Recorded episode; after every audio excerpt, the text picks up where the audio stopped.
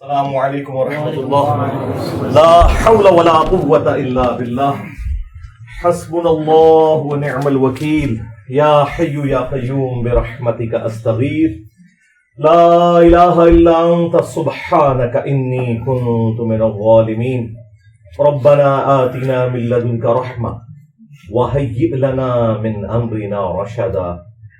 اللهم صل على محمد وعلى آل محمد وأصحاب محمد، وأزواج محمد، وأمة محمد أجمعين إلى يوم الدين. آمين.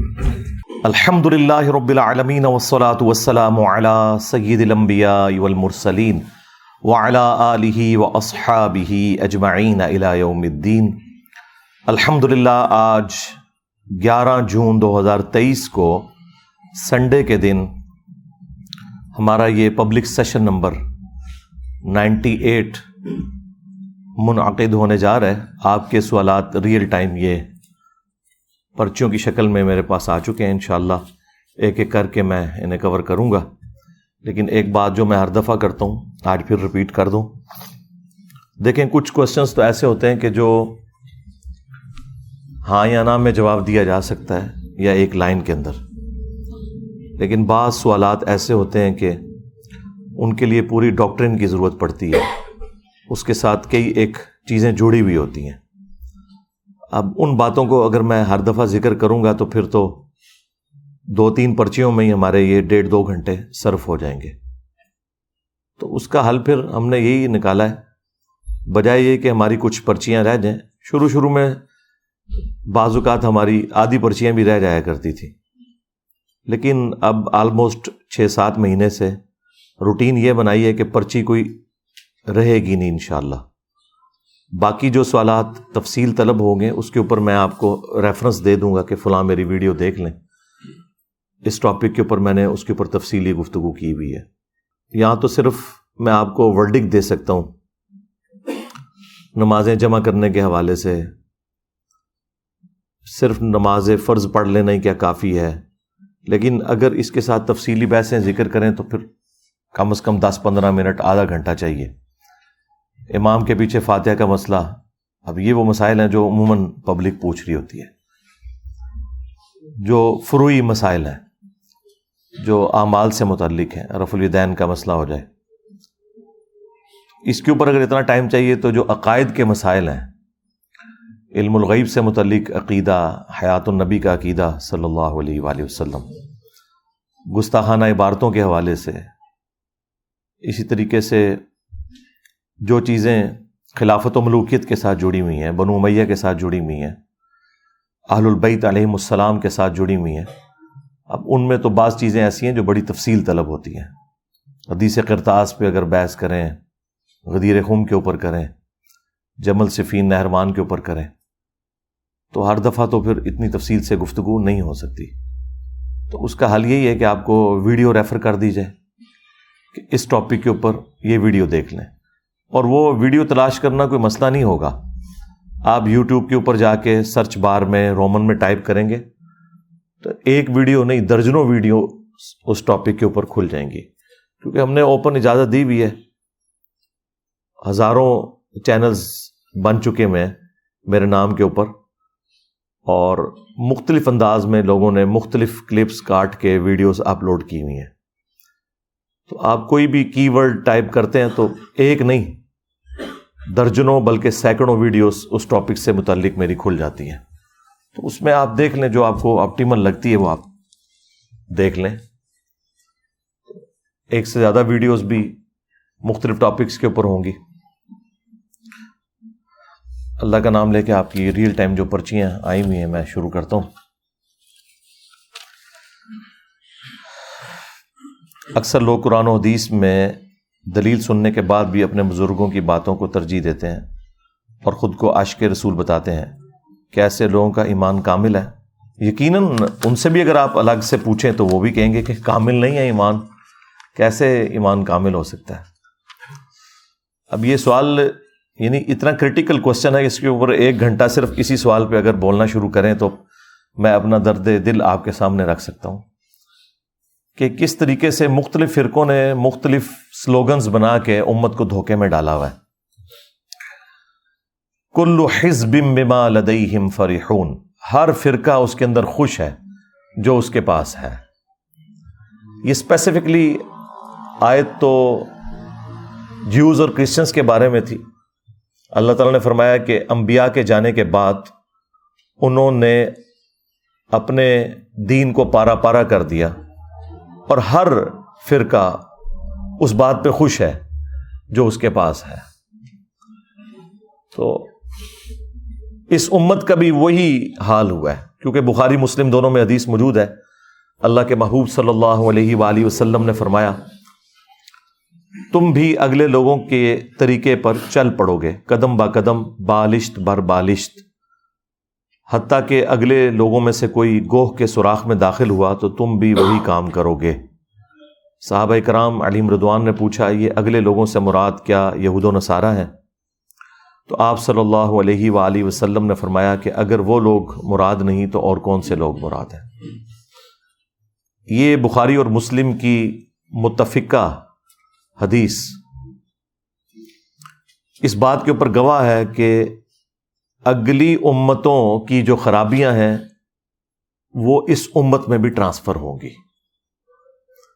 اور وہ ہمیں ہر پہلو سے نظر آتا ہے۔ ڈاکٹر اشرف آصف جلالی صاحب ایک بریلوی عالم دین ہے اب ان کے لیے یہ بخاری مسلم کی حدیث بہت بڑا امتحان ہے۔ کیونکہ وہ ایسے فرقے سے تعلق رکھتے ہیں کہ جن کی خرابیاں جب ہم قرآن و سنت سے ہائی لائٹ کرتے ہیں تو وہ یہ کہہ کے جان چھڑا لیتے ہیں، یہ تو یہود و نصارہ کے بارے میں ہے، یہ کافروں کے بارے میں ہے۔ تو پھر ہم انہیں یہی حدیث سناتے ہیں کہ نبی الاسلام نے فرمایا تھا کہ یہود و نصارہ میں جتنی خرابیاں ہیں، وہ اس امت میں ٹرانسفر ہوں گی۔ تو جب وہ خرابیاں ٹرانسفر ہوں گی اور اتنی تفصیل کے ساتھ بتایا کہ قدم با قدم بالشت بار بالشت آپ اس امت کے اندر جتنی بھی گمراہیاں جو ہم ہائی لائٹ کرتے ہیں اگر ان کی لسٹ بنائے تو وہ تمام کی تمام گمراہیاں آپ کو یہود و نصارہ میں نظر آئیں گی۔ اور بعض تو ایسی ہیں جو یہود و نصارہ سے زیادہ ورسٹ فارم میں اس امت کے اندر۔ یہی وجہ ہے کہ سورت البکرا قرآن میں سٹارٹ میں رکھی گئی ہے۔ حالانکہ سورہ بکرا اس وقت نازل ہوئی تھی جب ٹو بائی تھرڈ قرآن نازل ہو چکا تھا۔ ستر فیصد حصہ قرآن کا آلموسٹ نازل ہو چکا تھا۔ اس کے بعد سورہ بکرا نازل ہوئی ہے۔ لیکن قرآن میں مصف کی ترتیب میں وہ شروع میں ہے۔ اس کی وجہ یہ ہے کہ جب بھی کوئی شخص قرآن کھول کے پڑھے تو اسے یہ اندازہ ہو کہ امتوں میں یہ یہ خرابیاں آتی ہیں تو امت ڈیویٹ کر جاتی ہے رائے حق سے۔ اور اس میں وہ سیون یونیورسل ٹروتس بھی آئے ہیں سورت البکرا میں۔ اللہ تعالیٰ نے اسپیسیفکلی یہودیوں کے ریفرنس سے کیونکہ وہ بھی ایک بہت بڑی امت گزری ہے۔ اپنے زمانے میں تو وہ بھی مسلمان ہی تھے جب تک انہوں نے جیزز کرائسٹ عیسیٰ ابن مریم کا یا محمد رسول اللہ کا صلی اللہ علیہ وآلہ وسلم انکار نہیں کیا تھا۔ تو ان کی ایک ایک خرابی اللہ تعالیٰ نے گنوائی ہے اور اس کے اینڈ پہ ایک ایک یونیورسل ٹروتھ ارشاد فرمایا ہے تاکہ یہ پتہ چل جائے کہ اللہ تعالیٰ کا کوئی رشتہ دار نہیں ہے۔ اتنی لاڈلی امت کہ جس میں ہزاروں انبیاء آئے تین الہامی کتابیں آئیں، تورات، زبور، انجیل۔ اس کے علاوہ جو صائف ہیں وہ الگ سے، جو نسلاً ابراہیمی ہیں۔ ان کے اندر بھی جب خرابیاں آئیں تو اللہ تعالیٰ نے ان پر عذاب کا کوڑا مسلط کر دیا۔ اور قیامت تک کے لیے دوری بت علیہ مزلہ ول مسکنا وہ قیامت تک کے لیے اللہ تعالیٰ نے ان پر مقدر کر دی۔ پھر اللہ تعالیٰ نے یہ خیال نہیں کیا کہ یہ انبیاء کی اولاد میں سے ہیں۔ تو وہ نسبت ان کو کام نہیں آئی۔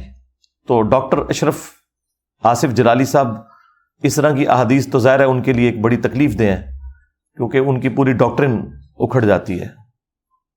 وہ سال میں ایک دفعہ توحید کانفرنس کرواتے ہیں اور اس کانفرنس کے اندر انہوں نے توحید بیان نہیں کرنی ہوتی، باقی ہر چیز بیان ہوتی ہے۔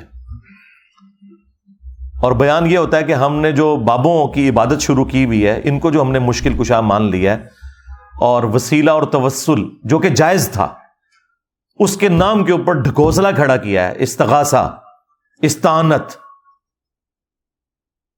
دعائیں مانگنا مرے ہوئے لوگوں سے جو دنیا سے جا چکے ہیں۔ اللہ کی جنتوں میں زندہ ہے دنیا سے ان کا اب کوئی تعلق نہیں ہے۔ تو وہ ساری کی ساری چیزیں یہود و نصارہ کی جو خرابیاں اس امت میں بھی ٹرانسفر ہوئی شرک کی شکل میں۔ تو وہ دفاع کرنے کے لیے پھر ان کے پاس آخری حربہ یہی ہوتا ہے کہ یہ تو جی یہود و نصارہ کے بارے میں ساری آیات ہیں تو صحیح بخاری میں حدیث ہے کہ عبداللہ ابن عمر خوارج کو بدترین مخلوق سمجھتے تھے کہ وہ کافروں والی آیات مسلمانوں پر چسپاں کرتے تھے۔ بالکل ہم کہتے ہیں، ہم بھی ایسے لوگوں کو بدترین مخلوق سمجھتے ہیں جو کافروں والی آیات مسلمانوں پر نہ حق چسپاں کرتے ہیں۔ اگر حق پر مبنی کریں، پھر بالکل درست ہے۔ اور وہ بریلوی خود بھی کر رہے ہوتے ہیں۔ یہ بہانہ کرنا کہ کافروں والی آیات مسلمانوں پہ نہیں لگ سکتی۔ یہ آپ دین کے مقدمے کوئی دھڑام سے گرا رہے ہیں یعنی ہم کافروں کو یہ بتائیں گے کہ یہ مسلمانوں کے لیے کتاب نہیں ہے، یہ کافروں کے بارے میں نازل ہوئی ہے۔ یہ تو حد الناس ہے، پوری انسانیت کے لیے ہدایت ہے یہ کتاب۔ وہ بینات من الہدا والفرقان۔ اور اس میں ہدایت کے روشن دلائل ہیں اور یہ حق اور باطل میں تمیز کرنے والی کتاب ہے۔ اور یہ الفرقان کا لفظ رسول اللہ کے لیے بھی آیا۔ صحیح بخاری میں نبی علیہ السلام کے بارے میں یہ رپورٹ ہوا کہ دو فرشتے ان کے پاس آئے اور نبی علیہ السلام اس وقت خواب کے عالم میں تھے۔ اور بخاری کی حدیث ہے کہ انبیاء کے جو خواب ہیں وہ نبوت کا چھیالیسواں حصہ ہے اسپیسیفکلی انبیاء کے خواب۔ ادر دین انبیاء بھی ہو سکتے ہیں، لیکن نبیوں کے خواب میں شیطان کو بالکل کوئی دخل نہیں ہوتی۔ اسی لیے تو سورہ صافات میں آیا کہ ابراہیم علیہ السلام کو خواب میں اپنے بیٹے کی قربانی دکھائی گئی، تو انہوں نے پریکٹیکلی اس کے اوپر عمل کیا۔ ورنہ اتنا بڑا ڈسیزن کہ آپ بچہ اپنا قتل کر دیں۔ اگر خواب میں شیطان کو دخل ہوتا انبیاء کے، تو وہ تو اس طرح کا کام نہ کبھی بھی کرتے۔ تو نبی صلی اللہ علیہ وآلہ وسلم نے خواب میں دیکھا، دو فرشتے آپس میں گفتگو کر رہے ہیں۔ اینڈ پہ وہ ایک فرشتہ دوسرے سے کہتا ہے، محمد ان فرق بین الناس۔ محمد فرق ہے دنیا میں حق اور باطل کے اعتبار سے لوگوں میں فرق کرنے والی ذات محمد کی ہے۔ صلی اللہ علیہ وآلہ وسلم۔ اسی کو تو ہم نے عرض کیا ہے کہ میرے نبی سا، ہے ہی کوئی نہیں، تیرے بابے تھے شہ ہی کوئی نہیں۔ قرآن بھی الفرقان اور رسول اللہ بھی صلی اللہ علیہ وآلہ وسلم بھی الفرقان، حق اور باطل میں تمیز کرنے والے تو نبی الاسلام کی زندگی کی جتنی بھی احادیث ہیں، آپ کے فرامین ہیں، جو قرآن آپ نے ہمیں ٹرانسفر کیا، وہ جسے فٹ اسے گفٹ۔ یہ بہانہ کرنا کہ جی کافروں والی آیات مسلمانوں پہ نہیں لگ سکتی، یہ آپ دین کا مقدمہ گرا رہے ہیں۔ اس کا تو بڑا خطرناک رزلٹ نکلے گا۔ یہ تو اس طریقے سے ہے کہ کوئی شخص یہ کہنا شروع کر دے کہ جو ٹریفک پولیس کے اندر بھرتی لوگ ہیں، اگر وہ اشارہ توڑ دیں تو ان کے اوپر کوئی گرفت نہیں ہے۔ یہ صرف ان لوگوں کے لیے ہے جو ٹریفک پولیس میں نہیں۔ جب آپ یہ بات کریں گے تو پتا کیا ہوگا؟ جو ٹریفک پولیس کا ہیڈ ہے وہ کہے گا کہ اگر میرے کسی بندے نے توڑا، اس کو تو میں ڈبل جرمانہ کروں گا۔ کہ تو ٹریفک پولیس میں ہو کہ ٹریفک کے قوانین کو توڑ رہا ہے تو تو نے اگلوں کو کیا بتانا ہے؟ تو مسلمان اگر قرآن و سنت کی تعلیمات کے خلاف چلے، وہ کافروں کو کس طرح اس کتاب کا پابند کر سکتا ہے جبکہ وہ خود اس کتاب کے مطابق عمل نہ کرے گی؟ یہی رزلٹ نکال رہے ہیں نا یہ کہ جی آیات کافروں کے بارے میں یعنی مسلمان کام چک کے رکھیں۔ صرف کافروں کو ہم کہیں گے کہ انہوں نے یہ توحید کے اندر کرپشن کر لی، یہ انہوں نے انبیاء کی توہین کر لی۔ یہ ہم نے صرف کافروں کے اوپر چسپاں کرنی ہے۔ اور بات کرنا وہ بخاری سے عبداللہ ابن عمر کا قول بھائی عبداللہ بن عمر نے بالکل ٹھیک فرمایا۔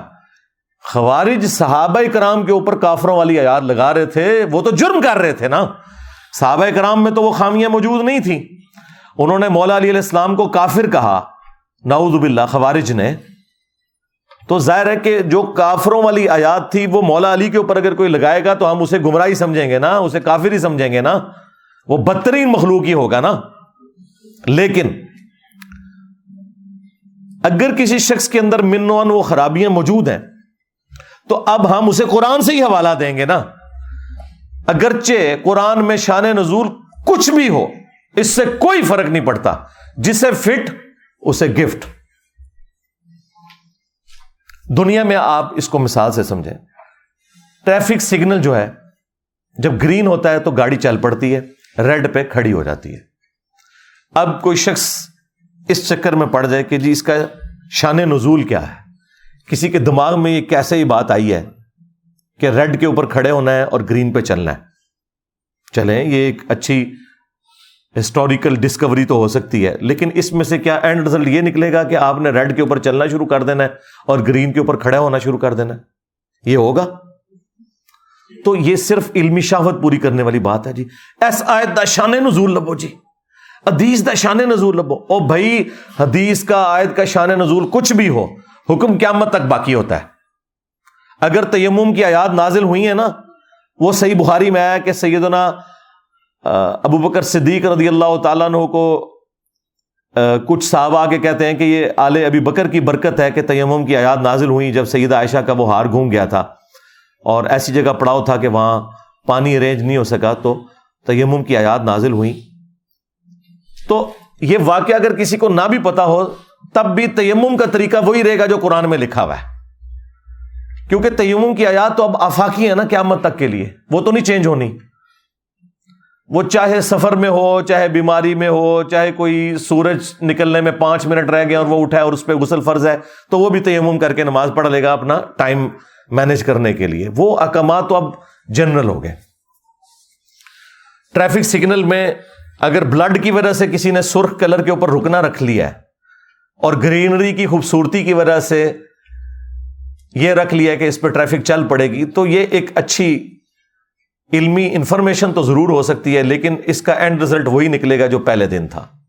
یہ اصل میں جو ہمارے بریلوی مکتب کے لوگ ہیں یا اہل تشیع مکتب کے لوگ، ان کے جو اسٹانچ قسم کے علماء ہیں، وہ پبلک کو دھوکہ ان چیزوں کے اوپر دیتے ہیں کہ نہیں جی نہیں یہ دیکھنا ہے کہ کافروں کے بارے میں آیات ہیں یا مسلمانوں کے بارے میں۔ تو اللہ کے بندوں، اس وقت تو کامل الایمان مؤمنین تھے۔ بہت کم باتیں ہی ہماری ایسی ہوں گی جو ہم ان کے بارے میں ثابت کر سکیں گے۔ زیادہ تر تو منافقین کے بارے میں ہوں گی یا کافروں کے بارے میں۔ تو پھر قرآن جو ہے، اس کا مطلب ہے، اس کو پھر پانچ سو صفوں سے ہم پانچ صفوں کے اوپر لے آئیں۔ یہ کتنی نان سینس بات ہے۔ حالانکہ پریکٹیکلی بریلوی خود یہ سب کچھ کر رہے ہوتے ہیں۔ وہ میں آپ کو بعد میں مثالیں دیتا ہوں کہ کہاں کہاں یہ کر رہے ہوتے ہیں۔ پہلے اس حدیث کی طرف آئے جو میں نے بیان کی بخاری مسلم سے کہ ڈاکٹر اشرف آصف جلالی صاحب کہتے ہیں کہ جی یہ جو حدیث ہے نا کہ تم بھی اگلے لوگوں کی پیروی کرو گے، قدم ب قدم، بالشت بر بالشت، حتیٰ کہ ان میں سے کوئی گوہ کے سوراخ میں داخل ہوا تو تم بھی یہ کرو گے۔ تو ان کا یہ حدیث تو ٹھیک ہے، بخاری مسلم میں، لیکن اس سے مراد یہود و نصارہ کا فیشن ہے۔ اچھا یہ قرآن میں کہاں لکھا ہوا ہے کہ یا حدیث کے اندر کہ جو یہود و نصارہ کے فیشن والی آیتیں ہیں، ہائے میں صدقے جاواں کہ دماغ گل آئی ہے۔ اور جو ان کے فیشن والی حدیثیں ہیں، وہ آپ مسلمانوں پہ لگا سکتے ہو۔ اس وقت تم لوگ جو ہے خوارج کی طرف بدترین مخلوق نہیں ہوگے۔ کیوں لگاؤ گے؟ تو وہ آپ کو کہیں گے، نہیں، جسے فٹ، اسے گفٹ۔ آئے ہو نا، داڑھ تھلے ہو ہاں۔ وہ کہتے ہیں فیشن کے بارے میں ویسے نہیں۔ کیونکہ دیکھیں نبی الاسلام نے فرمایا، ابو دعود میں حدیث ہے منتشبہ بقوم فہو منہم جس نے جس قوم کی مشابت اختیار کی، وہ ان میں ہی شمار ہوگا۔ تو اس سے مراد ظاہر ہے، وہ فیشن کی طرف اشارہ تھا۔ اچھا جی وہ فیشن کیا ہے؟ کہیں گے جی پینٹ شرٹ، ٹائی۔ حالانکہ پینٹ شرٹ اور ٹائی کا کوئی لینا دینا ہی نہیں۔ یہود و نصارہ کے ساتھ پینٹ شرٹ اور ٹائی جو ہے، وہ ہندو بھی استعمال کرتے ہیں، سکھ بھی کرتے ہیں، جیوز بھی کرتے ہیں کرسچن بھی کرتے ہیں، سارے کرتے ہیں۔ اس کا تعلق کسی مذہبی ایکٹیویٹی کے ساتھ ہے ہی نہیں ہے۔ اس کے اوپر تو یہ چیزیں فٹ ہی نہیں ہوتی۔ اچھا اور ان کا دین مل تشبہ بقوم فہو من ہوں وہ پینٹ سے شروع ہو کے ٹائی پہ ختم ہوتا ہے۔ اور جو چھتر موبائل انہوں نے بڑے بڑے رکھے ہوئے اسمارٹ فون، مریدوں کے پیسوں کے۔ یہ اجمیشی والوں نے بنائے یہ بغداشی والوں نے بنائے یہ موبائل۔ یہ بھی تو یہ سارا نے بنائے ہوئے اس وقت بھی کاروبار ان کے ہاتھ میں ہے۔ تو اس سے مشابت لازم نہیں آتی۔ اور جو پیچھے باڈی گارڈ رکھے ہوئے ہیں، جنہوں نے بڑی بڑی وہ کلاشن کوف پکڑی ہوئی ہیں، بریلی شریف کی بنی ہوئی۔ ہاں۔ وہ یہ ادو سارا کا فیشن نہیں ہے۔ اور پھر آ کے یہاں پہ فٹ کریں گے۔ اور بھائی، فیشن کا معاملہ نہیں ہے۔ ہر وہ چیز جو کسی بھی قوم کی یا مذہب کی مذہبی ایکٹیویٹی میں ہے اور وہ اسلام کے خلاف ہے، اسے اڈاپٹ کرنے میں یہ چیز فال کرے گی۔ اور دوسرا، جو جو عقائد ہیں، وہ بھی فال کریں گے۔ اب میں ان کو ان کی زبان میں جواب دوں گا۔ انہوں نے کہا تھا نا، شان نزول آیات اور احادیث کا پیش کریں۔ تو سن لیں، یہ جو حدیث ہے نا بخاری مسلم کی، کہ تم بھی یہود و نصارہ کے طریقے پہ چل پڑو گے، قدم با قدم بالش بار بالش اس کا شان نزول بھی موجود ہے جامعہ ترمزی کے اندر۔ جامعہ ترمزی میں ایک حدیث موجود ہے، مشکات کے اندر بھی، اور امام ترمزی نے خود اس حدیث کو صحیح کہا ہے کہ غزوہ ہنین کے موقع پر، فتح مکہ کے بعد آلموسٹ تین چار مہینے کے بعد یہ مشرقین عرب سے آخری جنگ تھی، نبی الاسلام کی اور صحابہ اکرام کی۔ غزبہ ہنین کے موقع پر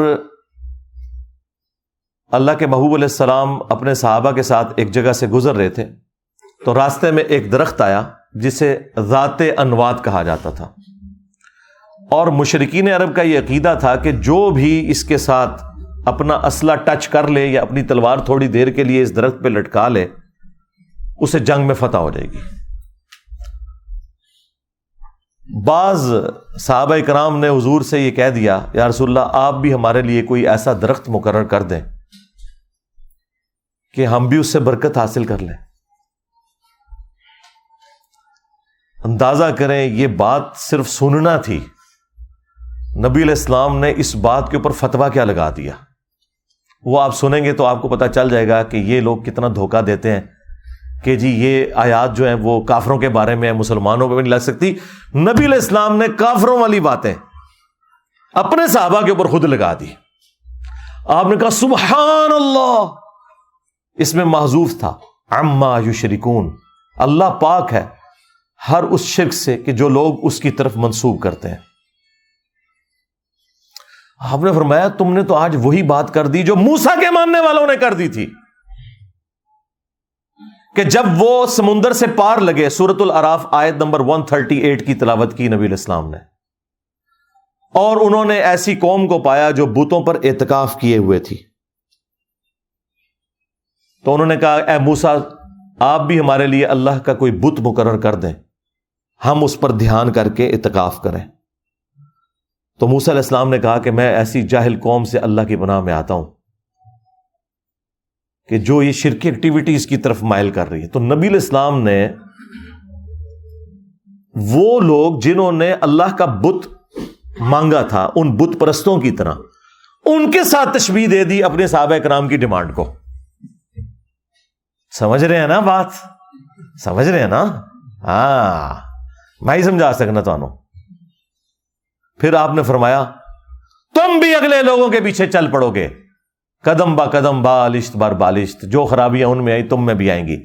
تو اب مجھے بتائیں، یہ جو بخاری مسلم کی حدیث ہے، یہ فیشن کے بارے میں نکلی یا عقیدوں کے بارے میں؟ اور عقیدے بھی کون سے جو شرک کی طرف لے جانے والے تھے؟ حالانکہ صحابہ کرام نے وہ بت نہیں مانگا تھا، نہ کوئی درخت مانگا تھا جس کی عبادت کریں۔ یہ لادہ بات ہے کہ آج کئی مزارات ہیں جن پہ درخت لگے ہیں، اس کے ساتھ لوگ ٹاکیاں باندھتے ہیں، جس طرح کے مشرقین عرب اپنا اسلحہ لٹکایا کرتے تھے۔ صحابہ کرام نے صرف کہا کہ ہم برکت حاصل کریں گے، صحابہ کرام کے بارے میں آپ شرک کا سوچ بھی نہیں سکتے۔ لیکن نبی الاسلام نے ان کی اس ایکٹیویٹی کو اس طرف کہا کہ تم نے بھی یہی کام شروع کر دینا ہے۔ یعنی تم سے مراد امت محمدیہ۔ صحابہ کرام کو تو اسپیشل پروٹیکشن تھی نا، بخاری مسلم میں کہ مجھے اپنے بات تم سے شرک کا خوف نہیں۔ جو یہی ڈاکٹر اشرف جلالی صاحب دھوکہ دیتے ہیں جی آپ نے فرمایا مجھے امت سے شرک کا خوف نہیں۔ واہ واہ۔ امت سے شرک کا خوف نہیں ہے تو امت نے تو ایک جعلی پیغمبر کھڑا کر لیا، اتنا بڑا غلام کا دیا دجال۔ کیا رسول اللہ کے ساتھ شرک نہیں کیا؟ علی اللہ کہنا شروع کر دیا، کیا شرک نہیں کیا؟ علی اللہ کہنا جو ایک شیعہ کا آف شوٹ ہے نسیریا جسے شیعہ خود بھی کافر سمجھتے ہیں، وہ علی اللہ کہتے ہیں۔ تو کیا یہ شرک نہیں ہوا؟ کیا یہ یہود و نصارہ کا فرقہ ہے جو شرک کر رہا ہے؟ شیعہ سے ہی نکلا ہے نا؟ قادیانی فرقہ جو کفر کے اندر مبتلا ہوا، سنیوں سے ہی نکلا ہے نا؟ غلام احمد قادیانی سنی تھا، شیعہ نہیں تھا۔ بلکہ اس کے ماننے والے تو ابھی تک اپنے آپ کو انفی کہتے ہیں، بغیر رف الدین کے نماز پڑھتے ہیں۔ الحمد للہ حنفی بریلوی، حنفی دیوبندیوں کے جائز بھائی ہیں حنفی قادیانی۔ جی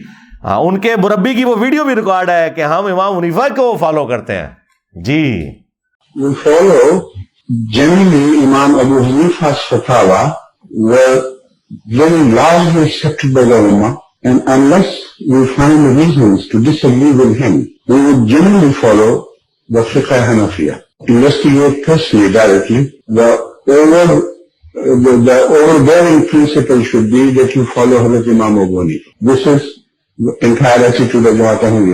قرآن و سنت کو وہ بھی نہیں فالو کرتے۔ اور یہاں انہوں نے مشہور کیا ہوا ہے، کوئی بیچارہ رف الدین سنت کے مطابق نماز شروع کر دے، انہوں کہتے ہیں، اے قادیانی ہو جائے گا۔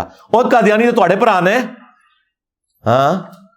چشتی رسول اللہ اشرف رسول اللہ۔ ہاں؟ ہوں سمجھ آئی تھے کتنے برا نے ہو۔ اور نماز بھی ہونا لی تھی بغیر رف الدین دے۔ اور جو بخاری مسلم کے طریقے کے مطابق جو نبی الاسلام کا مبارک طریقہ ہے رف الدین سے نماز پڑھتا ہے، وہ کیسے قادیانی ہو سکتا ہے؟ اس کی تو کوئی بات بھی قادیانیوں کے ساتھ میچ نہیں کرتی۔ تمہاری تو نماز بھی قادیانی والی، تمہارے بزرگوں نے کلمے پڑھائے۔ چشتی رسول اللہ اشر رسول اللہ، آج خیر ہمارے ڈر کی وجہ سے کہہ رہے ہیں کتاباں چینج ہو گئی ہیں۔ آئے ہو نا داڑھ تھلے۔ ہاں دس سال پہلے تو تھی مناظرے کرتے پھرتے سو۔ خواجہ نے کیا فرمایا؟ سنو کہ میں کون ہوں اور کیا ہوں؟ محمد الرسول اللہ صلی اللہ علیہ وسلم کے دربار کے کمینے غلاموں میں سے ایک ہوں۔ کمینے غلاموں میں سے ایک ہوں۔ کمینے غلاموں میں سے ایک ہوں۔ ہاں دفاع کرتے تھے شتیہات کے نام پہ۔ ٹھیک ہے جی معرفت کے نام کے اوپر۔ آج انجینئر کے ڈر کی وجہ سے اپنے بزرگوں کو ہی چھوڑ کے بھاگ گئے۔ ہم نے یہ تو سنا تھا کہ باندری دے جدو پیر سڑ دے وہ بچے دیں دی اپنے تھلے بندریا کے اگر پاؤں جلے نا تو وہ اپنے بچوں کو پاؤں کے نیچے لے لیتی ہے یہ یہ چھوٹے وہ باندر نے جتنے اپنے بابے پیر تھلے دیتے ہیں کہ جی نہیں نہیں نہیں ان کا کوئی تعلق نہیں اس کے ساتھ ہاں ایسے پیر ساڑے نے میں دے بس تھی ہوں پتا کیا کرنا ہے ایک وڈی بوتل رکھنی ڈیڑھ لیٹر دی ہاں ایک چپسا کا پیکٹ تو انجوائے کرنا ہے یہاں کی چیخا ان شاء اللہ تعالی ہاں جدو یہ اپنے بندر نو تھلے دے رہے ہو گے نا چھوٹے چھوٹے باندر وڈے باندر نو بنو میا دے بندر تو اب یہ ہر چیز سے بھاگے میں تو یہ میں نے آپ کو بتایا کہ یہ شان نزول کا یہ بالکل دھوکہ دیتے ہیں۔ بالکل انہوں نے فراڈ بچایا ہوا خود یہ سب کچھ کر رہے ہوتے ہیں।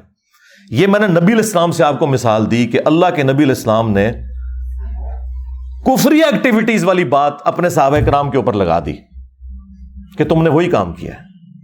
پھر آپ نے امت کو کیا ترغیب دی؟ مسند احمد میں حدیث موجود ہے۔ آپ دعا کیا کرتے تھے اللہ لا تجعل قبری وسن یعبدو. اے اللہ، میری قبر کو ایسا بت نہ بننے دینا کہ لوگ اس کی پرستی شروع کرتے۔ رسول اللہ نے اپنی قبر مبارک، جو ہمیں، ہمارے ماں باپ اولاد، ہر چیز سے بڑھ کر اس پلانٹ ارتھ پہ اگر آپ کوئی پوچھے نا، میرے لیے سب سے زیادہ کوئی متبرک جگہ ہے تو وہ رسول اللہ کی قبر مبارک ہے۔ اس وجہ سے کہ نبی الاسلام وہاں تشریف فرمائے۔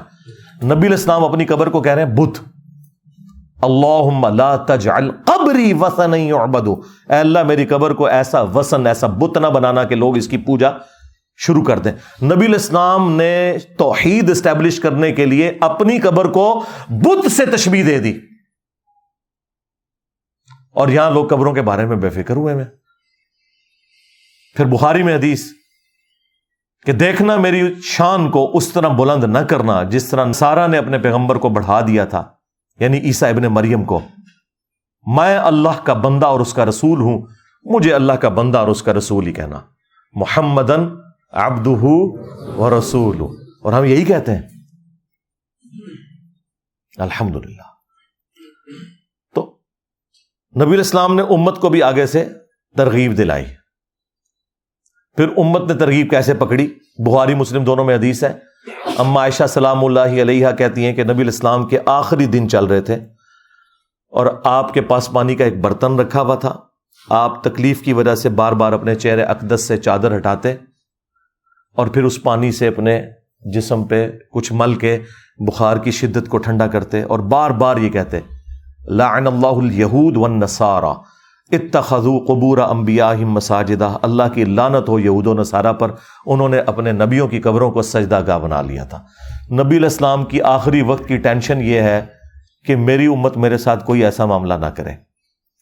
اور اس حدیث میں بخاری اور مسلم دونوں میں آگے ہماری ماں سید عائشہ سلام اللہ علیہ کے الفاظ ہیں کہ اگر ہمیں یہ خطرہ نہ ہوتا کہ لوگ رسول اللہ کی قبر پہ سجدے شروع کر دیں گے تو میں رسول اللہ کی قبر کو عوام الناس کی زیارت کے لیے کھلا چھوڑ دیتی یعنی اپنے حجرے کی دیوار بھی گرا دیتی، جس کا جب دل کرے رسول اللہ کی قبر پہ حاضر ہو، لیکن مجھے یہ خطرہ ہے کہ لوگ قبر پہ سجدے شروع کر دیں گے۔ اما عائشہ کو تو کسی نے نہیں کہا کہ جی بعد میں تو بریلویوں نے اور شیعہ نے یہ معاملات آگے لے کے چلنے ہیں کہ جی امت میں شرک آنا ہی کوئی نہیں ہے۔ تو تمہیں نہیں پتا کہ شرک نہیں آئے گا؟ وہ چیز ہی کچھ اور تھی، اس کے لیے میری تفصیلی ویڈیو ہے، مجھے تم سے شرک کا خوف نہیں۔ یہ میں نے تفصیلی ویڈیو ایک ریکارڈ کرائی ہے، وہ آج میرا ٹاپک نہیں ہے۔ پھر بخاری اور مسلم دونوں میں موجود ہے۔ نبی الاسلام کا آخری وقت چل رہا ہے اور حضور کی تین بیویاں آپ کے پاس بیٹھی ہوئی ہیں۔ سیدہ ام سلمہ، سیدہ ام حبیبہ اور سیدہ عائشہ رضی اللہ عنہن و علیہم السلام اجمعین۔ ان میں سے دو تو ایسی ہیں جو سینئر ہیں اور انہوں نے ہجرت مدینہ سے پہلے ہجرت حبشہ بھی کی ہوئی ہے۔ ام سلمہ نے بھی اور ام حبیبہ نے بھی۔ اس وقت خیر وہ ام المومنین نہیں تھی، اپنے ایکس ہسبینڈس کے عقد میں تھی وہ۔ تو انہوں نے نبی الاسلام کی موجودگی میں گفتگو کرتے ہوئے کہا کہ جب ہم حبشہ ہجرت پہ گئے تھے نا، تو وہاں ہم نے ماریا نام کا ایک گرجا دیکھا تھا، جہاں پہ کچھ تصویریں لٹکی ہوئی تھی۔ بخاری مسلم کے الفاظ ہیں کہ حضور تکلیف کی وجہ سے اور اب کا آپ کا آخری وقت آیا ہوا ہے۔ تکلیف کے عالم میں بھی ایک دم جب یہ بات سنی نا، تو فوراً آپ متوجہ ہوئے۔ آپ نے فرمایا ان کی یہی تو خرابی تھی، جب ان کا کوئی نیک بندہ یا پیغمبر مر جاتا تھا نا، تو وہ اس کی قبر کے اوپر تصویریں لٹکا دیتے تھے، مسجدیں بنا لیتے تھے، پھر پوجا شروع کر دیتے تھے۔ قیامت کے دن وہ لوگ بدترین مخلوق ہوں گے۔ آپ کے پیغمبر کو آخری وقت میں ٹینشن یہ ہے کہ امت اپنے پیغمبر کے ساتھ یہ کام نہ کرے اور آج امت نے پیغمبر کو تو چھوڑ دے جالی بابوں کے ساتھ وہ کی وابستہ کر لیے میں۔ مسلم شریف میں حدیث موجود ہے۔ جندب رضی اللہ تعالیٰ نے کہتے ہیں کہ نبی الاسلام سے ان کی وفات سے پانچ دن پہلے میں نے یہ بات سنی تھی خود۔ کہ دیکھنا، اگلے لوگوں میں سے جب کوئی بندہ فوت ہو جاتا تھا، کوئی پیغمبر فوت ہو جاتا تھا، تو لوگ اس کی قبر پہ سجدے شروع کر دیتے تھے۔ میرے ساتھ تم نے یہ کچھ نہیں کرنا، میں تمہیں منع کرتا ہوں۔ یار، کسی بریلوی نے جو ادھر موجود تھے حضور کے زمانے میں، حضور کو یہ نہیں کہا، یار اللہ، آپ نے تو خود ہی کہا، امت نے شرک نہیں کرنا، یہ آپ کو آخری وقت میں ٹینشن کیوں پڑی ہوئی ہے؟ حضور کو پتا تھا کہ یہ ساری خرابیاں امت میں آئیں گی۔ یہ تین میں نے آپ کو اتنی میجر باتیں بتا دی ہیں۔ نبی الاسلام کے ریفرنس سے تین سے بھی خیر زیادہ ہو چکی ہیں، پانچ ہو چکی ہیں۔ اب آگے چلیں۔ آگے چل۔ ہاں۔ آگے بخاری میں لکھا ہوا ہے کہ جب سید عائشہ سلام اللہ علیہ جنگ جمل کے لیے روانہ ہوئی تو ایک صحابی کہتے ہیں، میں نے ارادہ کیا کہ میں عائشہ کا ساتھ دوں علی کے خلاف۔ لیکن جنگ جمل کے دنوں میں مجھے حضور کی ایک حدیث نے نفع پہنچایا اور میں ایسا کام کرنے سے رک گیا۔ اب ذرا صحابی کے الفاظ آپ نے سننے ہیں کہ وہ حدیث کون سی ہے؟ وہ کہتے ہیں کہ میں نے نبی الاسلام سے خود یہ بات سن رکھی ہے کہ جو قوم اپنی عمارت، اپنی حکومت، اپنے معاملات کسی عورت کے سپرد کر دے، وہ کبھی کامیاب نہیں ہو سکتی۔ اور پھر ساتھ وہ صحابی کہتے ہیں، یہ بات آپ نے اس وقت ارشاد فرمائی تھی جب کسرا کے لوگوں نے ایک عورت کو اپنا حکمران بنا لیا تھا۔ یہ وہی عورت تھی جو حضرت عمر کے دور میں جس کو شکست ہوئی اور پرشین امپائر گری قادسیہ کے اندر سعد ابن نبی وقاص کے ہاتھوں۔ اس وقت وہی عورت حکمران تھی۔ تو جب وہ حکمران بنی تو نبی الاسلام اس وقت دنیا میں موجود تھے۔ تو آپ نے فرمایا، یہ قوم کبھی فلا نہیں پائے گی، انہوں نے اپنی عمارت ایک عورت کے سپرد کر دی ہے۔ اب مجھے بتائیں، وہ عورت تو یہود و نصارہ بھی نہیں، آتش پرست، آگ کی پرستش کرنے والے لوگ تھے، کافر تھے۔ اور صحابی وہ کافروں والی، آتش پرستوں والی حدیث فٹ کس کے اوپر کر رہے ہیں؟ حضرت عائشہ کے اوپر۔ دیکھا آپ نے؟ ہاں ان کو میں ہی جواب دے سکتا ہوں۔ ہوں تو گل کتنے گئی کہ جی وہ کافر والی گلا مسلمانوں ہوتے نہیں لگ سکتی اور لا لا کے ہمیں بخاری سے عبداللہ بن عمر کا کال پیش کرتے ہو۔ عبداللہ بن عمر نے بالکل ٹھیک کہا کہ خوارج نہ حق فٹ کر رہے تھے مولا علی اور ان کے ساتھیوں کے اوپر۔ اگر حق پہ مبنی فٹ کی جائے، پھر کوئی عرض نہیں ہوتا۔ جس طرح اس صحابی نے کیا۔ انہوں نے کہا، میں عائشہ کا ساتھ اس لیے نہیں دے رہا کیونکہ حضور نے کہا تھا کہ عورت کے حوالے جب سپردگی ہو جائے حکومت کی، وہ کامیاب نہیں ہوتی کیونکہ کس طرح کے لوگوں نے ایک عورت کو حکمران بنا لیا۔ ایک آتش پرست عورت جب حاکمہ بنی اس کی مثال سیدہ عائشہ کے حوالے سے فٹ کر کے وہ صحابی حضرت عائشہ سلام اللہ علیہ کی سپورٹ سے پیچھے ہٹ گئے۔ اس کا مطلب ہے صحابہ اکرام کا بھی یہی عقیدہ تھا جو انجینئر صاحب کہہ رہے ہیں۔ کیا؟ جسے فٹ، اسے گفٹ۔ آمدہ تھی گل کرو شان نزول دی۔ ہاں۔ اچھا یاد رکھے ایک چیز کانٹیکسٹ ہوتی ہے۔ کانٹیکسٹ کو آپ نے ضرور فالو کرنا ہے۔ وہ اس کے بغیر بات سمجھ نہیں آتی۔ کانٹیکسٹ کو فالو کرنا ضروری ہے۔ جس کو آپ اردو میں کہہ لیں، سیاق و سباق۔ وہ دیکھنا ضروری ہے، کیونکہ اس کے بغیر پھر گمراہی پھیل جاتی ہے۔ کیونکہ اس کا مس یوز یہ لوگ پھر اس اعتبار سے بھی کرتے ہیں۔ اچھا یہاں تو یہ ماننے کے لیے تیار نہیں ہوتے نا، اور جب ان کی اپنی باری آتی ہے، پتہ ان کی حالت کیا ہے؟ وہ کہتے ہیں جی قرآن میں لکھا ہے، ولو انفسهم جاؤ کا سورہ النساء نمبر 64 جب اپنی جانوں پر ظلم کر بیٹھو تو رسول اللہ کے پاس حاضر ہو، پھر حضور آپ کے لیے دعا کریں گے تو آپ کی مغفرت ہو جائے گی۔ ہم کہتے ہیں، یار، اس کا کوئی لینا دینا ہی نہیں ہے۔ حضور کی قبر اتر پہ جا کے مانگنے کے ساتھ یہ آپ لوگ کیا کر رہے ہیں؟ وہ کہتے ہیں، نہیں نہیں، قرآن کی آیات افاقی ہیں۔ واہ واہ واہ واہ۔ جب ہم توحید کے حوالے سے آپ کے اوپر گرفت کریں، پھر آپ کو عبداللہ بن عمر کا قول یاد آ جائے۔ اور جب ہم یہاں بات کریں تو پھر اب آپ کہیں گے جی افاقی ہیں۔ دیکھا ایک ٹکٹ میں دو دو مزے کرتے ہیں، میں نے ان کے دونوں ہی مزے خراب کر دیے۔ نہ یہ مزہ کرنے دوں گا نہ یہ۔ تو پھر ہم انہیں سمجھاتے ہیں کہ بالکل ہم آپ کے ساتھ ہیں۔ قرآن کی آیات افاقی ہیں، لیکن سیاق و سواق کے ساتھ کانٹیکس کے ساتھ۔ شان نزول کو چھوڑ دیں، وہ کیا تھا؟ سیاق و سباق کیا ہے اس کا؟ تو وہ قرآن کے اندر موجود ہوتا ہے۔ سیاق و سباق باہر نہیں ہوتا، شان نزول باہر ہوتا ہے۔ کانٹیکسٹ جو ہے وہ قرآن کے اندر ہے۔ وہ سمپل کانٹیکسٹ ہے سورہ النساء میں منافقین کے بارے میں ذکر ہو رہا ہے جو اوپر سے کلمہ گو تھے، اندر سے کافر تھے۔ نبی الاسلام ان کے صحابہ کو آل البعید کو اپنی زبانوں سے تکلیفیں دیتے تھے۔ کبھی حضور سے فیصلہ کرواتے تھے، پسند آیا تو جا کے تاحود کے پاس فیصلہ کروا لیتے تھے۔ یہودیوں سے انہوں نے دوستیاں گانٹھی ہوئی تھیں۔ اوپر سے کلمہ گو تھے قانون صحابہ بھی تھے وہ۔ تو ان کے بارے میں آیا کہ یہ جو تاحود کے پاس جا کے فیصلہ کرواتے ہیں نا، جو انہوں نے اب اپنی جانوں پہ یہ ظلم کیا ہے نا، کہ اللہ کے نبی کے حاکم ہوتے ہوئے انہوں نے جا کے کافروں سے فیصلے کروائے ہیں۔ تو اب ان کو چاہیے کہ آگے حضور سے معافی مانگے اور حضور ان کے لیے مغفرت کی دعا کریں، پھر اللہ تعالیٰ انہیں معاف کر دے گا۔ اب مجھے بتائیں، اس کا، اس سے کیا تعلق ہے؟ کوئی شخص قبر رسول سے جا کے مانگنا شروع کر دے۔ صلی اللہ علیہ وآلہ وسلم۔ یہ چیز ہی کچھ اور تھی۔ اور اگر کوئی کہتا ہے یہ افاقی ہے، تو سرکار چھوڑ دو پھر۔ پھر ہم یہ بات کریں گے کہ جب خلافت کا جھگڑا ہوا جو بخاری مسلم میں آیا، جھگڑے سے مراد ہے علمی اختلاف۔ کوئی وہ تلواریں نہیں نکلی ثقیفہ بنی سائدہ والا۔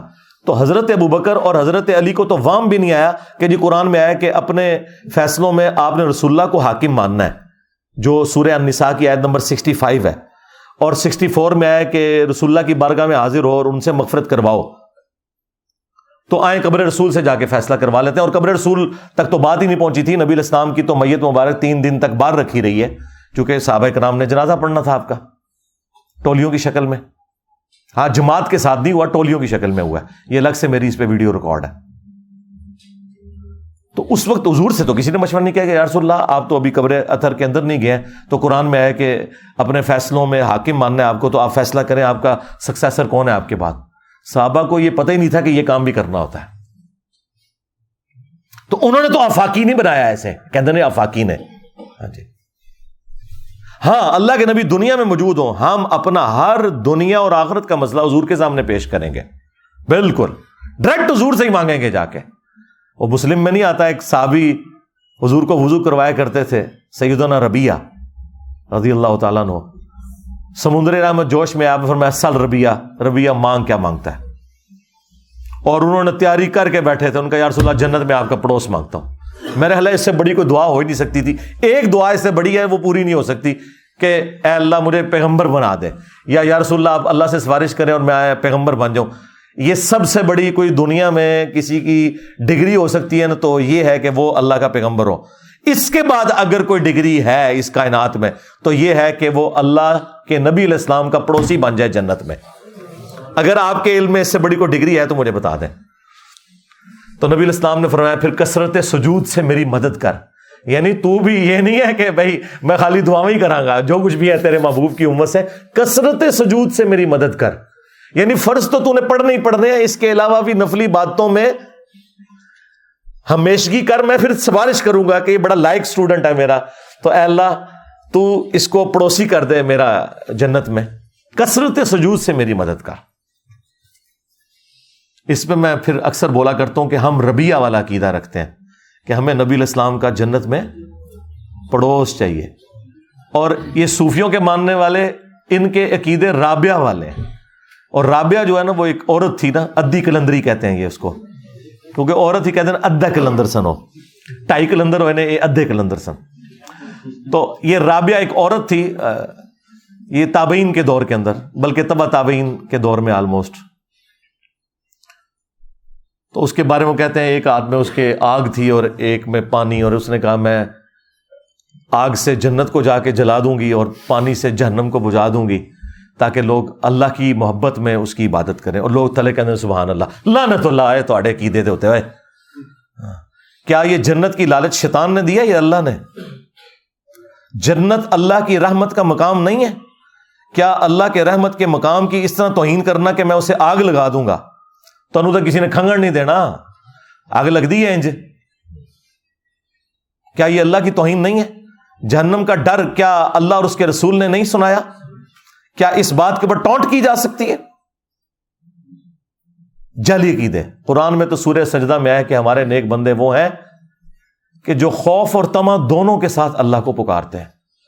انہیں خوف بھی ہے آخرت کے دن کا اور جنت کی لالچ بھی ہے۔ یہ لالچ کوئی بری نہیں ہے، یہ وہ نہیں ہے جو لالچ بری بلا ہے۔ نہیں، یہ لالچ وہ ہے کہ جو ہر مسلمان کو کرنی چاہیے، کیونکہ قیامت کے دن جنت کا حصول اس لیے بھی ضروری ہے کہ رسول اللہ بھی جنت میں ہوں گے اور اللہ کا دیدار جو سب سے بڑی نعمت ہے وہ بھی جنت میں ملے گی۔ اس کے لیے جنت جانا ضروری ہے۔ ہاں۔ یہ تو اسی طریقے سے ہے، کوئی شخص کہ یا اللہ میں ڈائریکٹ تیرے ساتھ ہوتا ہوں، مجھے کسی پیغمبر کی ضرورت نہیں ناؤز باللہ۔ تو ہم اسے کہیں گے، نہیں، اللہ نے اپنے تک پہنچنے کا ذریعہ، وسیلہ، توسل، واسطہ پیغمبروں کو بنایا۔ جو بندہ پیغمبر کے بغیر اللہ تک پہنچے گا، وہ اللہ تک نہیں پہنچے گا۔ کیونکہ اللہ نے خود اڈاپٹ کیا نا۔ اللہ چاہتا تو پیغمبروں کے بغیر بھی کر سکتا تھا۔ اللہ تو پیغمبروں کا محتاج نہیں ہے۔ تو یہ چیزیں پوری ڈاکٹرن میں سمجھا کریں۔ یہ پک اینڈ چوز کر کے تو دھوکے دیتے ہیں۔ تو آپ دیکھیں اس صحابی نے وہ والی حدیث پکڑ کے سعید عائشہ کے اوپر لگائی تو کسی نے اس کے اوپر فتوا نہیں لگایا۔ اب آج آخر میں آپ کو بتاتا ہوں بریلوی خود بھی یہی کام کرتے ہیں۔ ہر گستاخ رسول کو یہ حرامی کہتے ہیں۔ چاہے وہ پوری زندگی بریلوی رہا ہو۔ ان کی مت ماری ہوئی ہے کہ ایک بندہ بریلوی تھا تو الالی تھا۔ ساتھ ہی وہ بندہ چینج ہوا تو اسے کہتے ہیں حرامی اور واپس آ جائے پھر الالی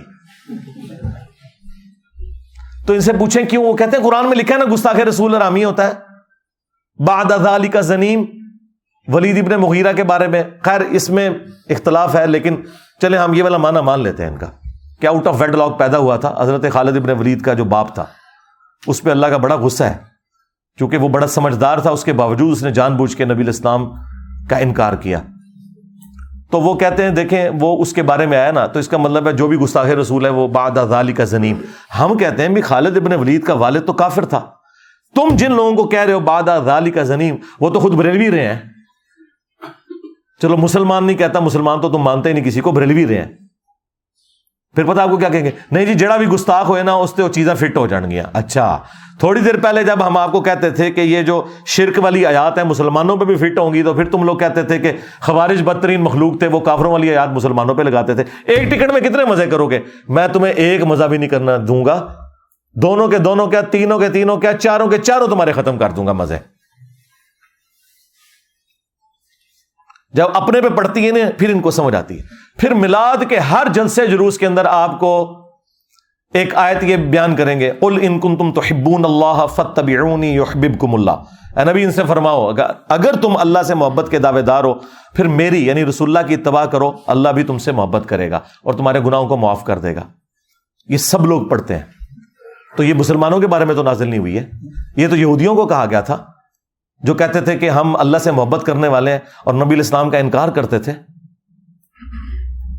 تو اللہ تعالیٰ نے فرمایا، جب تک میرے نبی کی اتباع نہیں کرو گے نا، تو یہ اللہ سے محبت کا دعویٰ تمہارا بالکل جھوٹا ہے۔ جب تک رسول اللہ کو نہیں مانتے ہو، صلی اللہ علیہ وسلم۔ یہ تو یہودیوں کے بارے میں آیات تھیں تم نے پکڑ کے میلاد کے جلسوں میں اپنی بریلوی پبلک پہ خود لگا رہے ہوتے ہو، اس وقت نہیں شرم آتی کہ کافروں والی یاد مسلمانوں پہ لگا رہے ہو۔ پھر وہ آپ کو کیا کہیں گے؟ نہیں نہیں۔ یہ جسے فٹ، اسے گفٹ۔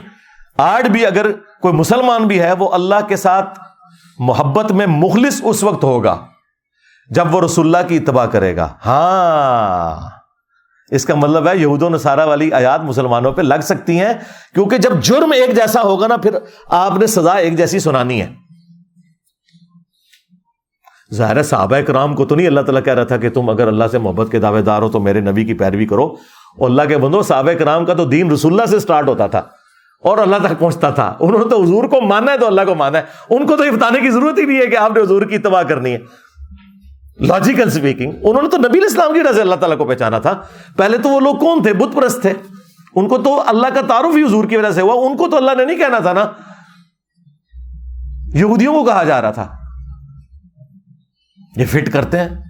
کہتے ہیں جی وہ دیکھیں، آج بھی محبت کا معیار یہی ہے۔ یہ لادا بات ہے کہ محبت بس اتنی ہے، آیت بیان کرنے تک۔ اس میں یہ نہیں تھا کہ اگر تم اللہ سے محبت کرتے ہو تو نبی کے نام کے نعرے لگاؤ، اس میں تھا کہ اتباع کرو اور اتباع کہتے ہیں محبت کے ساتھ پیروی کرنے کو۔ اور اس کا مطلب آپ کو پتا کیا ہے؟ اس کا مطلب یہ ہے کہ پوری دنیا ایک طرف ہو، اللہ اور اس کے رسول کے احکامات دوسری طرف، تو آپ کے لیے ٹاپ پرائرٹی یہ ہونی چاہیے۔ جو سورہ توبہ کی آیت نمبر ٹوینٹی فور میں اللہ تعالیٰ نے آٹھ چیزیں گنوائی ہیں اور اس کے مقابلے میں تین چیزیں۔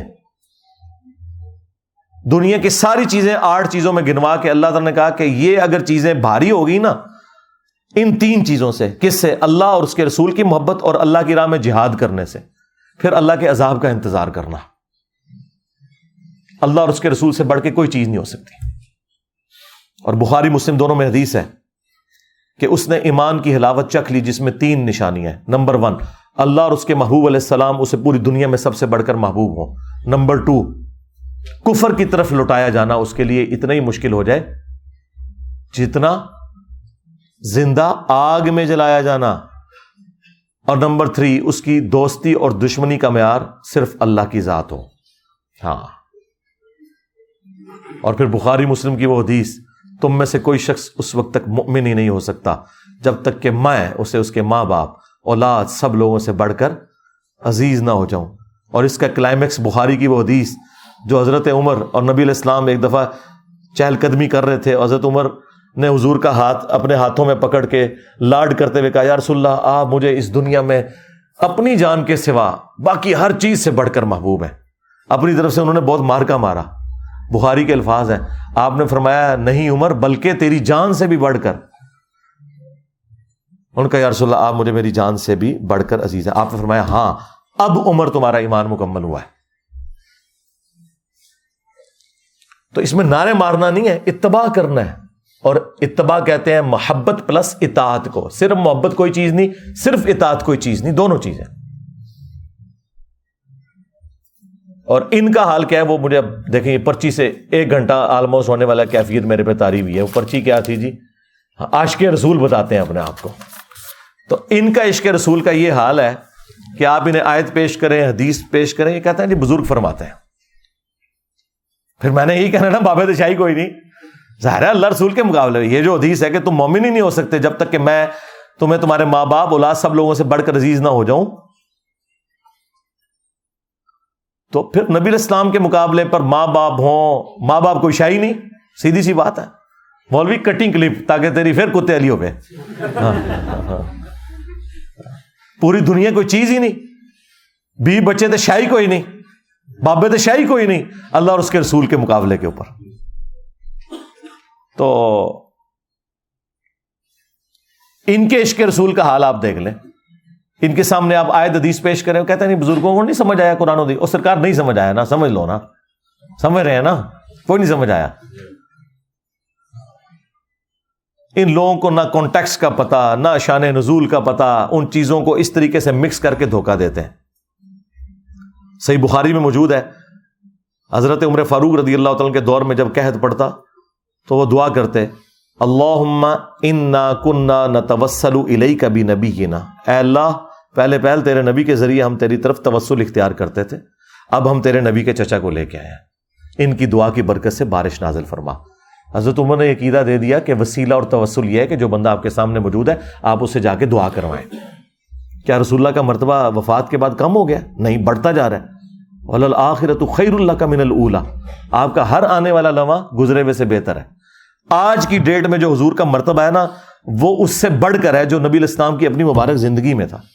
کیونکہ ان چودہ سو سال میں جو اللہ نے درود ان پر بھیجا اللہ مسلی علی محمد علی محمد، اور جو فرشتوں نے بھیجا، اور سب سے بڑھ کر جو کروڑوں نہیں، اربوں لوگ نبی الاسلام کے دین کے پیروکار ہوئے، ان تمام لوگوں کے مال کا ثوابت حضور کو پہنچ رہا ہے نا؟ ہاں صدقہ جاریہ کے طور پر۔ تو آج کی ڈیٹ میں جو حضور کا مرتبہ ہے، تو کیا حضرت عمر کے دور میں مرتبہ ختم ہو گیا تھا؟ نہیں، انہوں نے امت کو قیدا دیا۔ یہ کیا کرتے ہیں؟ حدیثیں پکڑتے ہیں حضور کی مبارک زندگی کی۔ اور لگاتے ہیں پھر بعد میں۔ یا کو وہ جعلی روایت جو ابن کثیر نے نقل کی، اس کے اوپر میں نے پورا پوسٹ مارٹم کیا، قبر رسول پہ جا کے مانگنا۔ وہ کہتے ہیں جی ولو ظلم انفسم جاؤ کا پڑا تھا۔ وہ سرکار، اس نے کیا پڑھا تھا؟ وہ تو روایتی مصنف ابن ابی شہبہ کی آمش کی تدریس کی وجہ سے ضعیف ہے۔ جو بخاری میں لکھا ہے، وہ تو حضرت عمر کہہ رہے ہیں، جب تک تیرے نبی موجود تھے، ہم ان کے ذریعے دعا کرواتے تھے، وسیلہ اختیار کرتے تھے۔ اب چچا کو لے کے۔ حضرت عمر سے بڑھ کے کسی کو کیدے پتہ ہے؟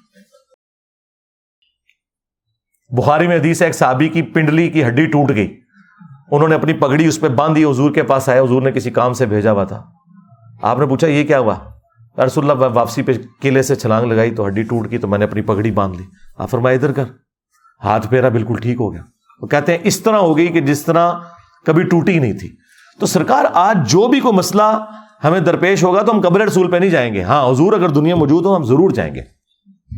اس فرق کو سمجھیں۔ ورنہ اگر کوئی عاشق رسول ہے تو اپنی ہڈی توڑوائے پھر پنڈلی کی۔ اگر ایک بریلوی کی پنڈلی کی ہڈی ٹوٹنے سے پوری دنیا کے مسلمانوں کے قیدے صحیح ہوتے ہیں تو کوئی مہنگا سودا ہے؟ ویزا ہم لگوا دیتے ہیں۔ یہ آپ بات کریں گے، کہتے ہیں جی کعبے جا کے ٹھیک کرا لو نا بندہ۔ وہ کعبے والے کا تو دعویٰ ہی نہیں ہے۔ اس نے تو دنیا کو اسباب سے جوڑا ہوا ہے۔ کعبے والے نے کہاں کہا ہے کہ سو دفعہ بسم اللہ پڑھنے سے تو بھوک ختم ہو جائے گی اور سو دفعہ دروشی پڑھنے سے پیاس ختم ہو جائے گی۔ کعبے والے نے تو کعبے کی بے حرمتی اس وقت ہوتے دیکھی جب یزید کے دور میں چڑھائی ہوئی۔ کعبے والے نے تو حسین ابن علی کو مظلومانہ شہید ہوتے ہوئے دیکھا۔ دنیا کو اللہ تعالیٰ نے اسباب کے ساتھ جوڑا ہے، مسلمانوں کی ڈیوٹی لگائی ہوئی ہے۔ ہاں۔ یہ آپ کا عقیدہ ہے کہ بزرگ بابوں نے جو ہے وہ دنیا سنبھالی ہوئی ہے۔ ہاں۔ اللہ نے یہ کہیں نہیں کہا کہ میں نے دنیا سے اعتبار سے سنبھالی ہوئی ہے کہ میں انٹروین کروں گا۔ نہیں۔ اللہ نے اپنے معاملات جو جن معاملات میں ہمیں آزادی دی ہوئی ہے، وہ ہم پہ چھوڑے ہیں کہ آپ نے اپنی آخرت کی فکر کرنی ہے۔ اللہ نے کبھی انٹروین نہیں کرنا۔ وہ ایک ابرا کے لشکر کو ایک دفعہ ہی ہلاک کیا ہے۔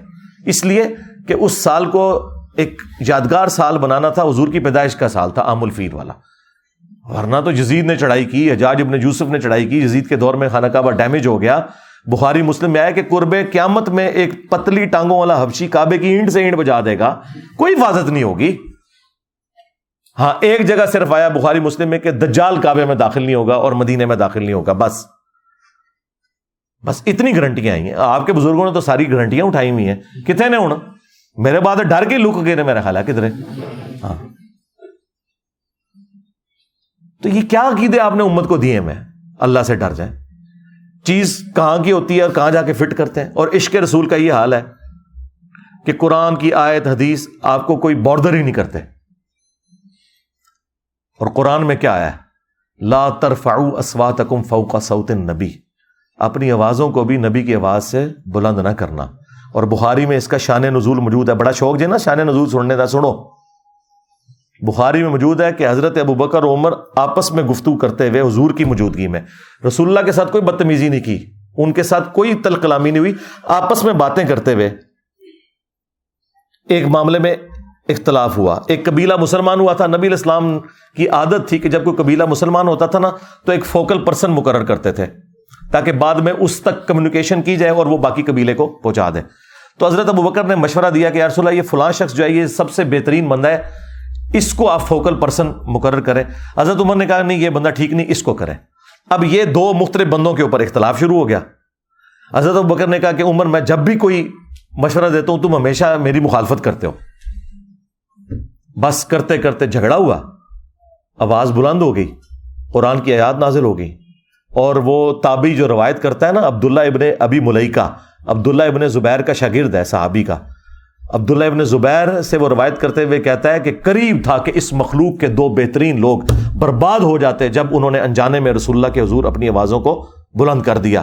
اور وہ دو بہترین لوگ ابو بکر عمر تھے۔ سرکار، اگر ابو بکر عمر کا یہ حال ہے، تو تھوڑے بابے تو شاہی کوئی نہیں۔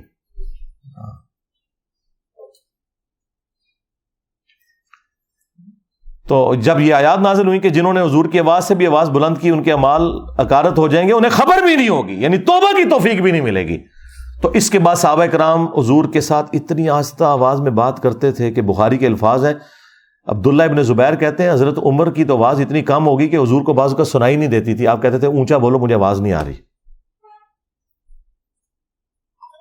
تو پھر اگلی آیات نازل ہوئی ان الدینہ یغدون اسواتہم عند رسول اللہ۔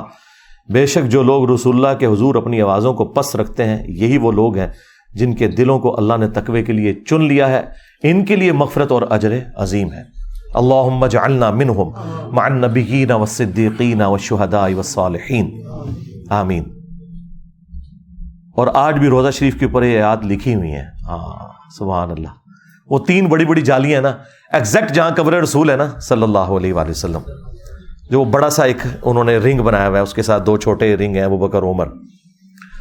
تو اس، ان جالیوں کے اوپر یہ لکھا ہوا ہے، لا ترفو اسواتکم فوق صوت النبی۔ کیونکہ آج بھی رسول اللہ کی قبر کے پاس آواز بلند کرنا یہ گستاخی ہے۔ ایون حاج عمرے کی کتاب جو مفتی اعظم سعودیہ نے نکالی ہے، اس میں لکھا ہے کہ نبی الاسلام اپنی وفات کے بعد بھی اسی طرح قابل احترام ہے جس طرح اپنی زندگی میں تھے۔ قبر رسول کے پاس بھی آپ آواز بلند نہیں کر سکتے۔ تو سینٹر والی جالیوں پہ یہ آیت لکھی ہے۔ اور جو بابو السلام کی طرف سے جب آپ انٹر ہوتے ہیں، تو یہ سینٹر والی جالیوں کے ساتھ جو یہ والی پہلے جو جالیاں آتی ہیں، ان کے اوپر وہ آیت لکھی ہے، ان الدین یغدون اسواتہم عند رسول اللہ. بے شک جو لوگ اپنی آوازیں پس رکھتے ہیں، رسول اللہ کے حضور، ان کی دلوں کو اللہ نے تقوی کے لیے چن لیا، ان کے لیے مغفرت اور اجر عظیم ہے۔ پہلے یہ آیات آتی ہیں، پھر قبر رسول کے اوپر والی آیات لا ترف اسواتکم فوق صوت النبی۔ پھر تیسری آخری جالیاں آتی ہیں جو آپ باب البکی سے باہر نکل جاتے ہیں، بکی کی طرف۔ اس کے اوپر لکھا ہے وہ ماکانہ محمد البا حدم رجالکم ولا کے رسول اللہ و خاتم النبیین ختم نبوت والی آیت اس کے اوپر لکھی ہوئی ہے۔ اب تو انہوں نے بڑی خوبصورت کر کے نئی وہ ساری بنا دی ہے کنسٹرکشن اور ترکیوں کے دور میں بھی یہی تین آیات لکھی ہوئی تھی انہوں نے اسی کا ہی ریپلیکا بعد میں بنایا۔ تو میں نے اس سے جو مدنی رزلٹ نکالا ہے نا، وہ بڑا حیران کون ہے۔ یہ عشق رسول کا دعویٰ کرتے ہیں، مجھے بتائیں، جو لوگ انجانے میں حضور کی موجودگی میں ان سے آواز بلند کر دیں، وہ تو ہو جائیں برباد، چاہے وہ ابو بکر، عمر ہی کیوں نہ ہو اور جو لوگ حضور کی بات کے اوپر کسی اور بابے کی بات کو ترجیح دیں، جو نبی الاسلام کے فرمان کے مقابلے پر اپنے بزرگ بابے لے آئے وہ برباد نہیں ہوں گے، ان کی دنیا بھی برباد میرے ہاتھوں۔ ہائے ہائے ہائے ہائے۔ اور آخرت بھی برباد، اللہ کے ہاتھوں۔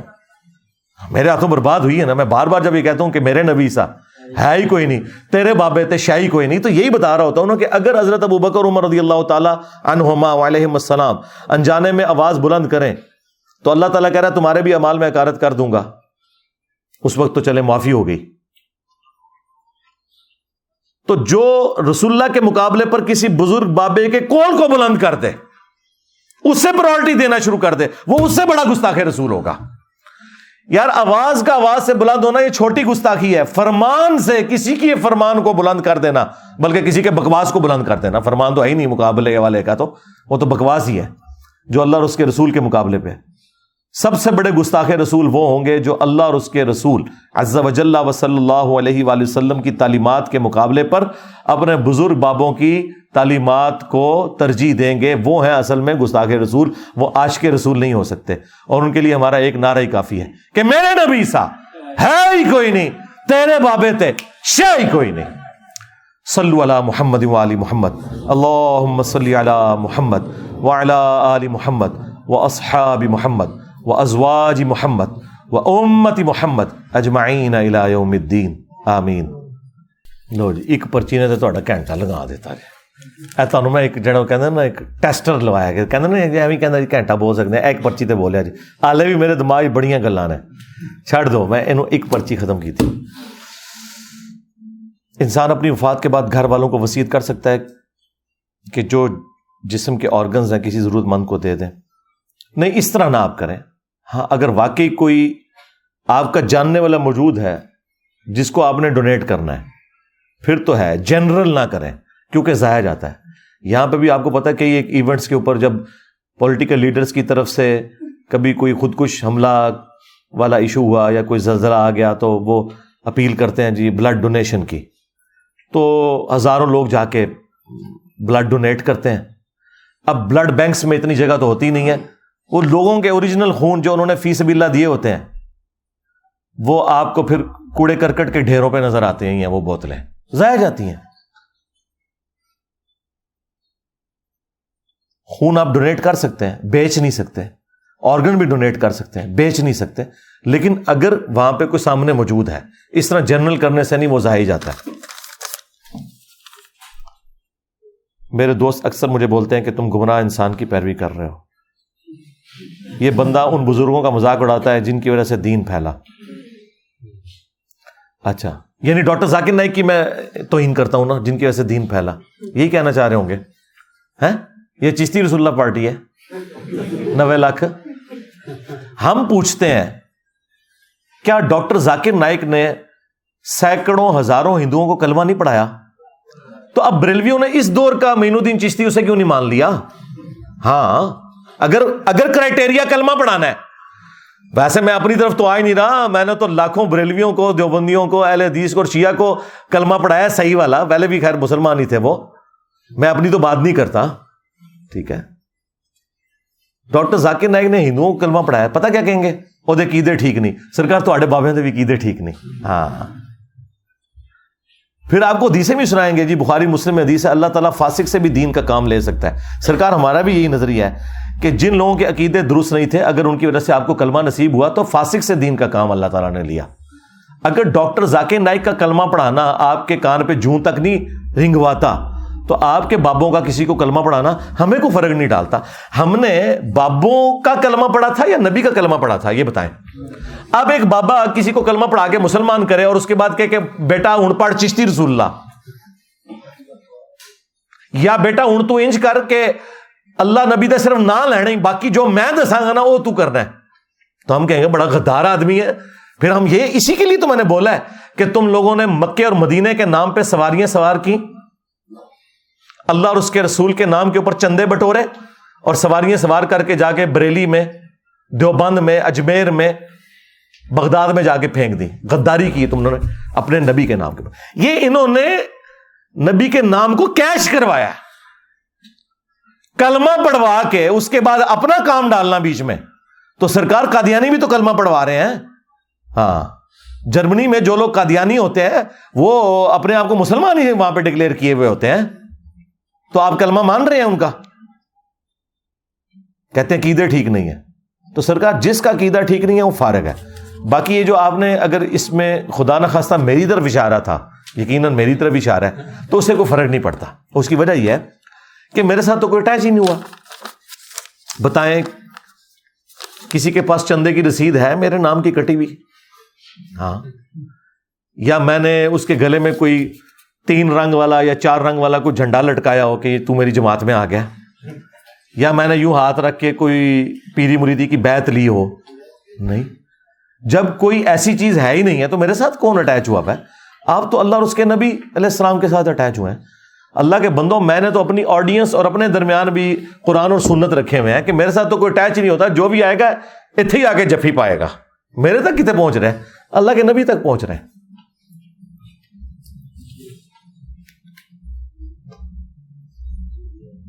اس دور میں جہاں انٹرنیٹ کی وجہ سے علم حاصل کرنا آسان ہو گیا لیکن اب بھی لوگ ان مزارات اور بابوں کے فتنے سے باہر کیوں نہیں نکل رہے؟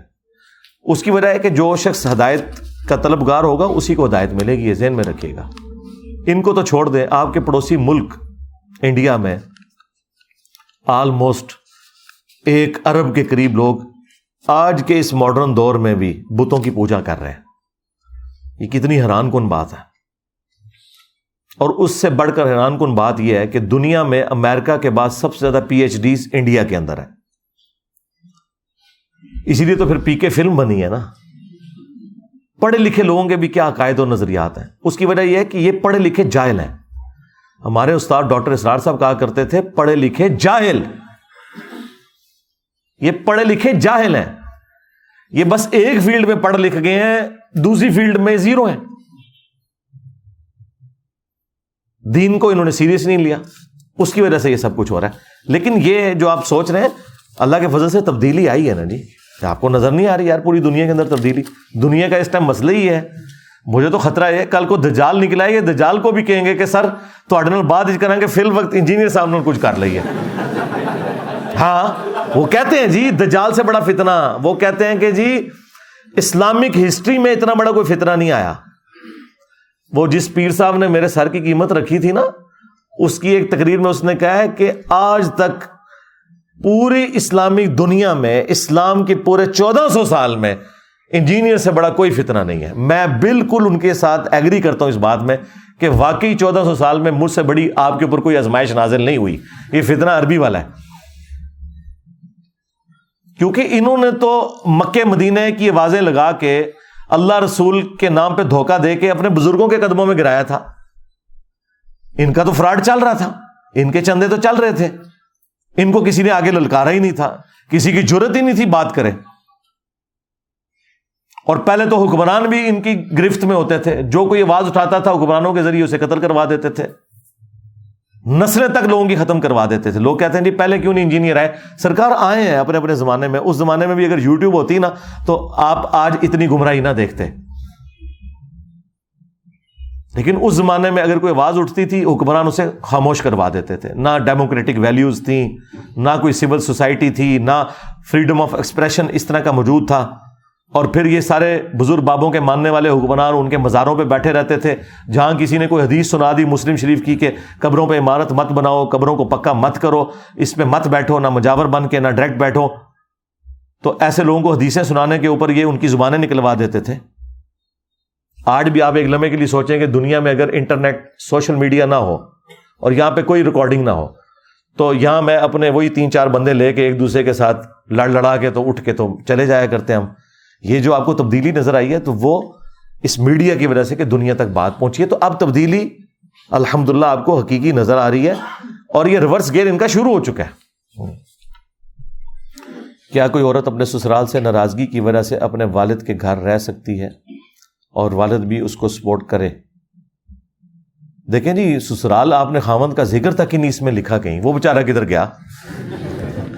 جھگڑا سسرال سے ہوا اور اپنے باپ کے پاس جا کے رہ رہی ہے خامند کتنے ہے اگر تو خامند کے ساتھ جا کے رہ رہی ہے نا اپنے وہاں پہ میکے، تو پھر تو ٹھیک ہے، لیکن خامند کو تو چھوڑ کے نہیں جا سکتی، تو بہتر یہ ہے کہ وہ خامند اگر اس کی مٹھی میں ہے، تو خامند کو کہہ کے تو اپنا گھر الگ کر لے۔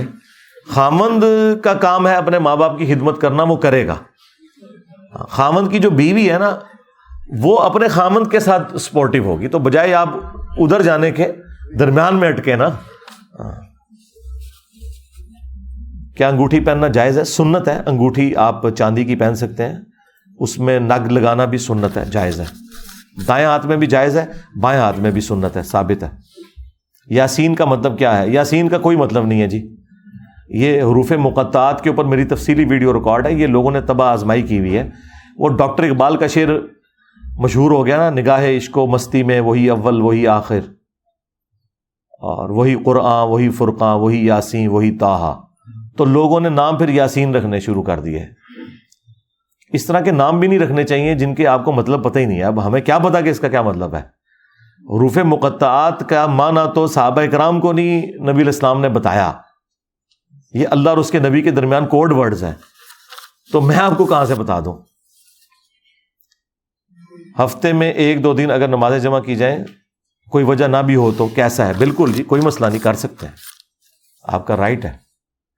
روٹین نہ بنائے روٹین یہی ہے کہ پانچوں نمازیں الگ وقت میں پڑھنی ہے ایون نہج البلاغا جو شیعہ کی کتاب ہے، اس میں مولا علی علیہ السلام کا ایک خط ہے جو انہوں نے اپنے دور خلافت میں گورنروں کے نام لکھا تھا۔ اس میں پانچوں نمازوں کے الگ ٹائم لکھے ہوئے ہیں۔ یہ کتنی حیران کن بات ہے۔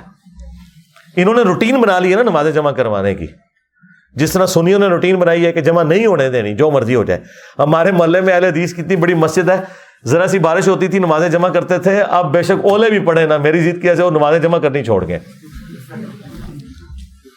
اب اتنی ضد تو نہیں کرنی چاہیے نا۔ تو کبھی کبھار آپ نمازیں جمع کر رہے ہیں تو کوئی مسئلہ نہیں، بالکل کریں۔ لیکن روٹین نہ بنائے روٹین پانچ نمازیں الگ وقت میں پڑھانا ہے۔ توبہ کر کے پھر غلطیاں کرنا، کیا یہ ایمان کی کمزوری نہیں ہے؟ کمزوری ضرور ہے، لیکن اس کے بغیر چارہ کوئی نہیں ہے نا جی۔ یہ تو ہو ہی نہیں سکتا کہ ایک بندہ جو ہے وہ موٹر سائیکل چلاتا ہے اور بار بار اس کے ایکسیڈنٹ ہوتا ہے تو اب وہ علاج کروانا چھوڑ دے گا۔ ظاہر ہے، جتنی بار اس کو خراش آئے گی، اس نے علاج تو کروانا ہے نا۔ اگر یہ چھوڑ دے گا تو اس طرح تو مر جائے گا۔ اس طریقے سے آپ کی روحانی موت ہو جائے گی اگر آپ توبہ نہیں کریں گے۔ گناہ روزانہ ہزار دفعہ بھی ہو جائے، آپ نے اللہ کی طرف رجوع لانا ہی لانا ہے۔ ہاں رات کو سونے سے پہلے سورہ بکرا کی آخری دو آیات پڑھیں۔ اس میں تجدید ایمان بھی ہے، اس میں توبہ بھی ہے، سب کچھ اس کے اندر شامل ہے، وہ آپ کرنا ہی کرنا ہے آپ نے۔ کیونکہ اللہ کے سوا ہماری کوئی پناہ گاہ نہیں ہے۔ ہاں، تو توبہ آپ کرتے رہیں، توبہ قبول ہوگی۔ اور توبہ ایسی قبول ہونے والی ہے کہ جامعہ ترمزی میں حدیث ہے کہ جب تک نزا کا عالم تاری نہیں ہوتا نا یعنی موت کا غرغرہ نہیں آتا، توبہ قبول ہے۔ تو توبہ سے اپنے آپ کو آزاد نہیں کرنا۔ گناہوں سے توبہ کا بیان سگیرہ اور کبیرہ گناہ، یہ مختلف ٹائٹلز لکھے تو میری کئی ایک ویڈیوز کھل جائیں گی انشاءاللہ۔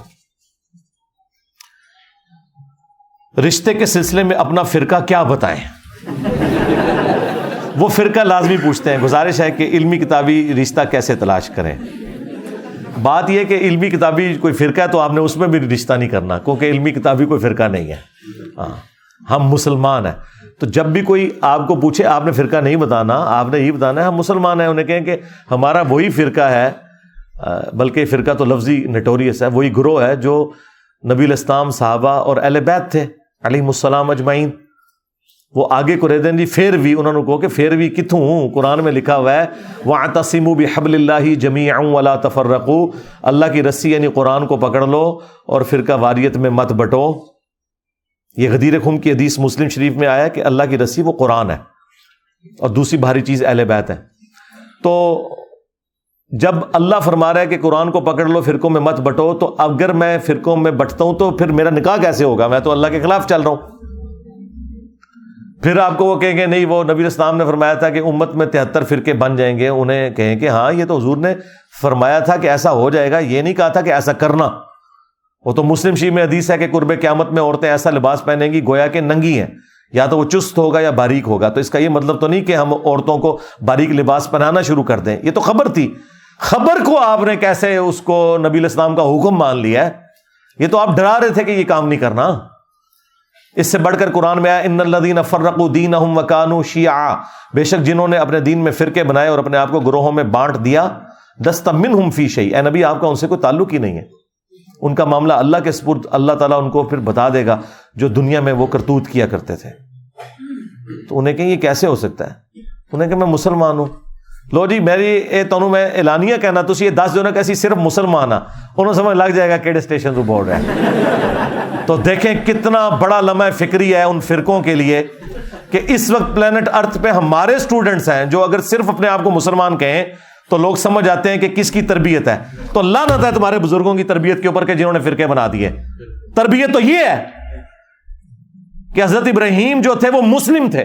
وہ ماکانہ من المشرقین ماکانہ ابراہیم ولا نسرانیہ ولا کنکان حنیف مسلم و ماکانہ من المشرقین ابراہیم تو نہ یہودی تھے، نہ نسرانی تھے۔ وہ سب سے ٹوٹ کر ایک اللہ کے ہو گئے تھے، مسلم تھے مشرق نہیں تھے۔ ہمارے نبی علیہ السلام کے بارے میں آیا وہ آنا اول المسلمین اے نبی تم فرما دو کہ سب سے پہلے مسلمان میں ہوں. تو پھر رسول اللہ کے ماننے والے تو مسلم ہوں گے نا؟ تو باقی جو رشتوں والا معاملہ ہے، میرے بھائی اب جتنا بھی پڑھا لکھا طبقہ ہے نا، وہ ان گروہوں سے تنگ آ چکا ہوا ہے، فرقوں سے بیزار ہو چکا ہوا ہے، اس کی آپ ٹینشن بالکل نہ لیں۔ میرا تو خیال ہے کہ آپ کو پڑھے لکھے لوگوں میں ایسے لوگ کثرت میں ملیں گے جو فرقہ واریت سے ہٹ چکے ہیں۔ اور جو آ کے آپ سے فرقہ پوچھ رہے نا، اس لیے کہ اسے پتا چلے کہ میں نے اپنے فرقے میں کرنا تو ویسے ہی میں آپ کو مشورہ دوں گا کہ ادھر آپ کو کرنا بھی نہیں چاہیے۔ وہ آپ کا کف نہیں ہے۔ ہو سکتا ہے کہ وہ اس لیے بھی پوچھ رہے ہوں کہ پتا چل جائے کہ آپ کا کوئی فرقہ ہے۔ اگر آپ یہ کہتے ہیں کہ میرا فرقہ ہے تو ٹوری جان جائے۔ ہاں وہ بھی اس چکری جی آئے ہو، من کے فرقہ نہیں ہونا چاہیے تھا۔ باقی یہ والا جو آپ کام کہہ رہے ہیں نا کہ رشتے کی کوئی ایپ شیپ بنانا، بھائی یہ کام ہم نہیں کر سکتے۔ ہمارے سے اوپر کا کام ہے یہ۔ میں ایک لڑکی کو پسند کرتا ہوں، اس کے گھر والے نہیں مان رہے، اس پر کیا کرنا چاہیے؟ لڑکی راضی ہے، تو کیا اس کے ولی کے بغیر نکاح ہو جائے گا؟ نہیں ہوگا جی ولی کے بغیر تو نکاح ہوتا ہی نہیں، واضح حدیث ہے۔ اور یہ حرکت نہ کرے میں ایک لمحے کے لیے پوچھوں گا کہ یہ اگر لڑکی آپ کی بہن ہو ہاں اور یہ لڑکا جو ہے نا، وہ اس لڑکی کا بھائی ہو جس کو آپ پسند کرتے ہیں تو پھر آپ کیا کہیں گے کہ آپ کی بہن کو نکال کے لے جائے آپ کے باپ کی اجازت کے بغیر؟ تو آپ کو غصہ نہیں آئے گا؟ تو اسلام میں اس کی کوئی اجازت نہیں ہے۔ بہتر یہ کہ آپ قائل کریں جا کے ان کو۔ اپنے ماں باپ کو بھیجیں۔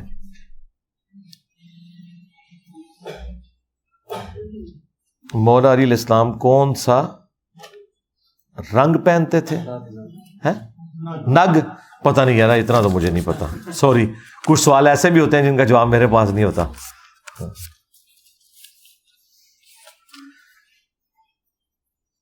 میری دادی جان کو کئی سالوں سے ان کے سسرال کی طرف سے مرے ہوئے رشتے دار آتے ہیں۔ اچھا خواب میں آتے ہوں گے نا؟ آؤ، کئی سالوں سے آ رہے ہیں، واقعی۔ تو وہ، یہ جو اس طرح کی دادیاں، نانیاں جو گھر والوں سے تنگ ہوتی ہیں نا، وہ اکثر صبح اٹھ کے کہتے ہیں، منو، میرے، مرے ہوئے رشتے دار پہ لڑائے سب۔ وہ بیسیکلی یہ کہہ رہی ہوتی ہے کہ میرے ساتھ اس نے سلوک کرو، میں اور چلنی ہے چاندنی مہمان ہے اور چالیس پچاس سال تک آتے ہی رہتے ہیں۔ اور بعض دادیاں نانیاں تو ایسی ہوتی ہیں، وہ سارے گھر والوں کو مروا کے ہی مرتی ہیں۔ ٹھیک ہے نا؟ تو وہ باقی یہ جو آتے ہیں نا، ان اپنی دادی، اگر یہ یہ تو میں نے مزاح میں ایک بات کی نا۔ اگر واقعی ان کے ساتھ ایسا معاملہ ہے نا، تو انہیں کہیں کہ وہ تمام رشتے دار جو آپ کو خواب میں آ کے ملتے ہیں، ان کے لیے دعائیں مغفرت کیا کریں۔ ان کی طرف سے صدقہ اور خیرات کیا کریں۔ ایک جنرل چیز یاد رکھیں، رشتہ داروں کا حق ہے آپ کے اوپر۔ تو جو بھی آپ کو مرا ہوا بندہ ملے، اچھی حالت میں ملے، بری حالت میں، آپ نے اس کے لیے دعا کرنی ہے، صدقہ اور خیرات کرنا ہے اس کی طرف سے، تاکہ اسے ثواب پہنچے اس کا۔ میرے والد صاحب ایک دربار پر جاتے ہیں، وہاں لوگ مزار کے سامنے جھکتے ہیں۔ میں نے ان سے کہا کہ یہ ٹھیک نہیں ہے۔ وہ کہتے ہیں، جو کرنے دو، بس اپنا قیدا درست رکھو۔ ان کو کہ آپ کا اپنا قیدا بھی تو درست نہیں ہے نا، دربار پہ کیا لینے گئے آپ؟ جی۔ مسلم میں تو حدیث ہے، قبروں پہ جاؤ تاکہ آخرت کی یاد آئے۔ درباروں پہ جانے کا ذکر نہیں ہے۔ درباروں کی تو ممانعت ہے۔ مسلم شریف میں کہ میں تمہیں منع کرتا ہوں قبروں کو پکا کرنے سے، ان پہ مجاور بن کے بیٹھنے سے اور قبروں پہ عمارتیں بنانے سے۔ مجاور بن کے بیٹھنا بھی منع ہے اور ڈائریکٹ بیٹھنا بھی قبر کی توہین ہے۔ تو انہیں یہ بتائیں، یہ آپ غلط کر رہے ہیں یہ کام۔ اور اگر آپ سمجھتے ہیں کہ یہ ٹھیک کر رہے ہیں تو پھر میں نے اجازت تو دے دی ہے نا، آپ کو پتا ہے کہ مزار پہ آپ نے بلند آواز سے کہنا ہے، اے اللہ یہ جو بزرگ دفن ہے ان کے اگلے پچھلے، چھوٹے، بڑے جو چھپ چھپ کے یہ کرتے تھے مریدوں سے، جو مریدوں کے سامنے کرتے تھے۔ سارے گناہ یا اللہ معاف کر دے، اس بزرگ کی قبر میں کیڑے نہ پڑے، اس کے اوپر گنجا سام مسلط نہ ہو۔ یہ ساری دعائیں آپ کریں، ٹھیک ہے؟ تو ان شاء اللہ تعالیٰ آپ کا غیبانہ نماز جنازہ یہاں سے پڑھ دیں گے ہم۔ ٹھیک ہے۔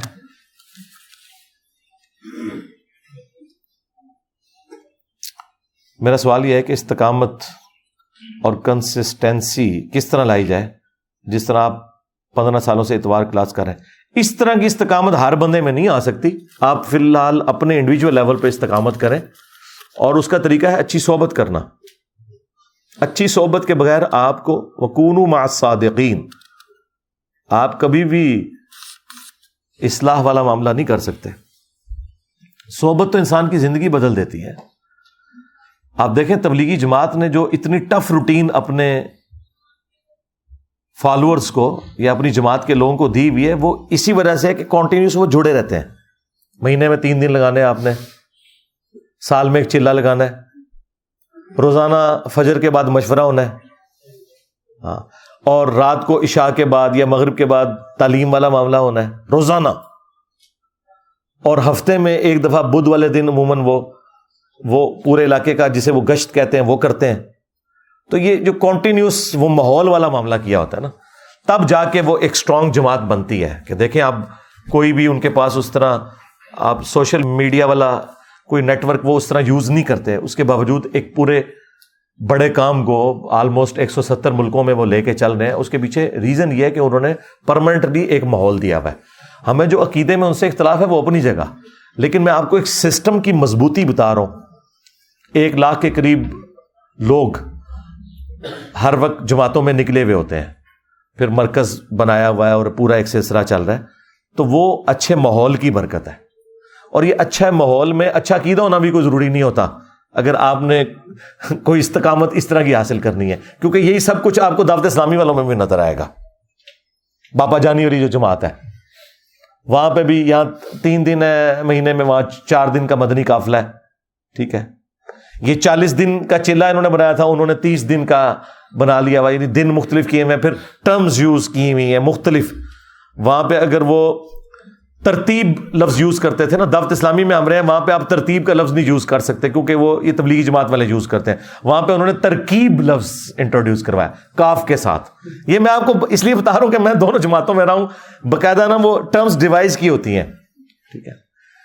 جماعت کے ساتھ جانا، یہ ٹرم کبھی بھی دعوت اسلامی والے یوز نہیں کریں گے، وہ کہیں گے کافلے کے ساتھ جانا۔ ہاں کیونکہ جماعت کا مطلب جو ہے وہ تبلیغی جماعت ہے۔ ہاں۔ سروزہ لگانا وہ نہیں کبھی کہیں گے، وہ چار دن کا مدنی قافلہ کہیں گے۔ ہاں۔ تو اس طرح انہوں نے ٹرمز اچھا انہوں نے شب جمعہ کی ٹرم یوز کی نا۔ دعوت اسلامی والے کبھی شب جمعہ نہیں کہتے ہیں، وہ کہتے ہیں ہفتہ وار اجتماع۔ حالانکہ وہ بھی شب جمعہ کو ہی ہوتا تھا، جب تک جمعے کی چھٹی تھی۔ اب بھی کئی جگہ شب جمعہ کو ہو رہا ہے، لیکن بڑے سٹیز کے اندر شب اتوار کو ہوتا ہے، کیونکہ ہفتہ ویکینڈ بنتا ہے۔ تو یہ ٹرمز انہوں نے، تو اچھے یہ تو میں نے ایک آپ کو لائٹر موڈ میں ساری بات کی۔ اب اس آج کے دور میں اچھے ماحول کے لیے یوٹیوب سے بہتر کوئی آپشن نہیں۔ یوٹیوب کے اوپر آپ قرآن کے لیکچرز دیکھیں۔ اس کے بعد آپ یوٹیوب کے اوپر جو لیٹسٹ سائنٹیفک ڈسکوریز کے اوپر نیشنل جغرافی کا چینل جو ہے وہ آپ سبسکرائب کریں۔ یہ نہیں ہر وقت میں کہتا ہوں کہ آپ تلاوت ہی سنتے رہیں یوٹیوب کے اوپر۔ اپنے آپ کو مصروف رکھیں۔ اچھی صحبت یہ ہے۔ اور اگر کوئی دوست اچھے اویلیبل ہیں، ان کے ساتھ صحبت رکھیں۔ اناف کی قنوت وطر کی دعا مصنف ابن شاہ موجود ہے۔ آپ نے اس کا ذکر نہیں۔ میں نے کیا میرے بھائی، کیوں نہیں؟ قنوت وطر کے لیے تو وہ دعا ثابت نہیں ہے، وہ قنوت نازلہ کے لیے تو ثابت ہے۔ اور اگر قنوت وطر کا ذکر ہے تو وہ اپنے صحت کے اعتبار سے یہ روایتیں درست نہیں، وہ سلقبر البئی حقی سے میں نے بیان کی تھی، میں نے دعا کا کبھی بھی انکار نہیں کیا۔ اللہ انا نستعین کا ونستغفر کا یہ تو بڑی بہترین دعا ہے، میں نے کبھی بھی اس کا انکار نہیں کیا۔ حضرت عمر سے ثابت ہے، میں نے وطر کے اوپر، کیا یہ آپ کے علم ہے میرے علم میں تو یہ ہے، میرے بھائی، آٹھ سے آلموسٹ دس سال پہلے میں نے وطر کے اوپر دو گھنٹے کی ویڈیو ریکارڈ کروائی ہے، مسئلہ ون تھرٹی اس میں میں نے یہ والی جو احناب والی دعائیں قنوت ہے، اس کا ذکر کیا ہے اور کہا ہے کہ یہ ثابت ہے، لیکن یہ کس وقت ثابت ہے؟ قنوت نازلہ کے لیے۔ ہاں وطر میں بھی پڑھ سکتے ہیں۔ اگر وطر میں آپ قنوت نازلہ کر رہے ہیں، جس طرح امام کعبہ کرتے ہیں، آپ کو پتا ہے کبھی کبھار وہ قنوت نازلہ ساتھ ہی کر رہے ہوتے ہیں، اس میں یعنی کافروں کے اوپر بد دعا کرنا اور باقی مسلمانوں کے لیے دعائیں کرنا۔ اگر وہ ہونا تو پھر اس میں آپ قنوت وطر میں بھی قنوت نازلہ والی دعائیں پڑھ سکتے ہیں اور قنوت وطر کو آپ قنوت نازلہ کی طرح بھی پڑھ سکتے ہیں۔ یعنی رکو کے بعد ہاتھ اٹھا کے دعا کرنا، یہ بھی کر سکتے ہیں۔ ویسے تو بخاری میں آیا کہ آپ نے جو رکو کی سے پہلے دعا کرنی ہے، وطر کی، ایک ہزار دو نمبر حدیث ہے۔ لیکن اگر کنوت نازلہ آپ کر رہے ہیں، نماز وطر میں وہ صحیح ابن خزیمہ کے اندر موجود ہے۔ ابئی ابن کاب سے کہ انہوں نے رکوع کے بعد قنوت نازلہ والی دعائیں بھی مانگی اور قنوت نازلہ بھی پڑھی، وطر کے اندر وہ جائز ہے پڑھنا۔ باقی جو آپ نے اناف کا ذکر کیا اناف سے ہمارا جو بنیادی اختلاف ہے، وہ عقیدوں کے اوپر ہے۔ فروئی مسائل تو بعد میں آتے ہیں، میرے بھائی، یہ مسئلہ ہے عقیدے کا۔ کہ اناف نے جو عقیدے کلیم کیے ہوئے وہ مام منیفا سے نہیں ثابت۔ یعنی مام منیفا نے کہیں نہیں لکھا کہ میں رسول اللہ کی قبر مبارک کو اللہ کے عرص سے افضل سمجھتا ہوں۔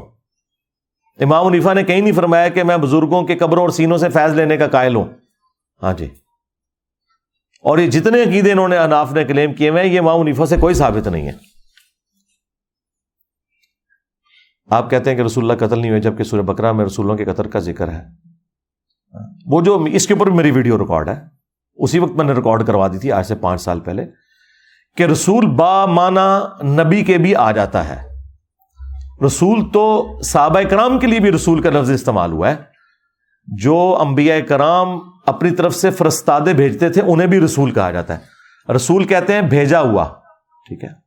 رسول امن گاندھی کو کہا تھا سعودیہ والوں نے جب گاندھی گئے تھے وہاں، تو لکھا تھا رسول امن۔ وہاں رسول ایک ڈاکیے کے معنوں میں، بلکہ اس کو آپ میسنجر کہہ لیں، یا پیغام بر، پیغام لانے والوں کے معنی میں آتا ہے۔ وہ جو قرآن میں آیا نا، رسول قتل ہوئے، وہ رسول وہاں پہ جو ذکر ہے، وہ نبی کے معنوں میں۔ لیکن رسول جب ٹرم کے طور پہ جو ہم نے اڈاپٹ کی ہوئی ہے، وہ ٹرم ہے جو مسند عمل میں حدیث ہے کہ اللہ تعالیٰ نے ایک لاکھ چوبیس ہزار نبی بھیجے جن میں تین سو پندرہ رسول تھے۔ اب یہاں پہ جو رسول کا ذکر ہے نا، تو یہ پھر وہ ان کی ڈگری کے پوائنٹ آف ویو سے ہے کہ رسول وہ ہوتا ہے جو صاحب شریعت ہو۔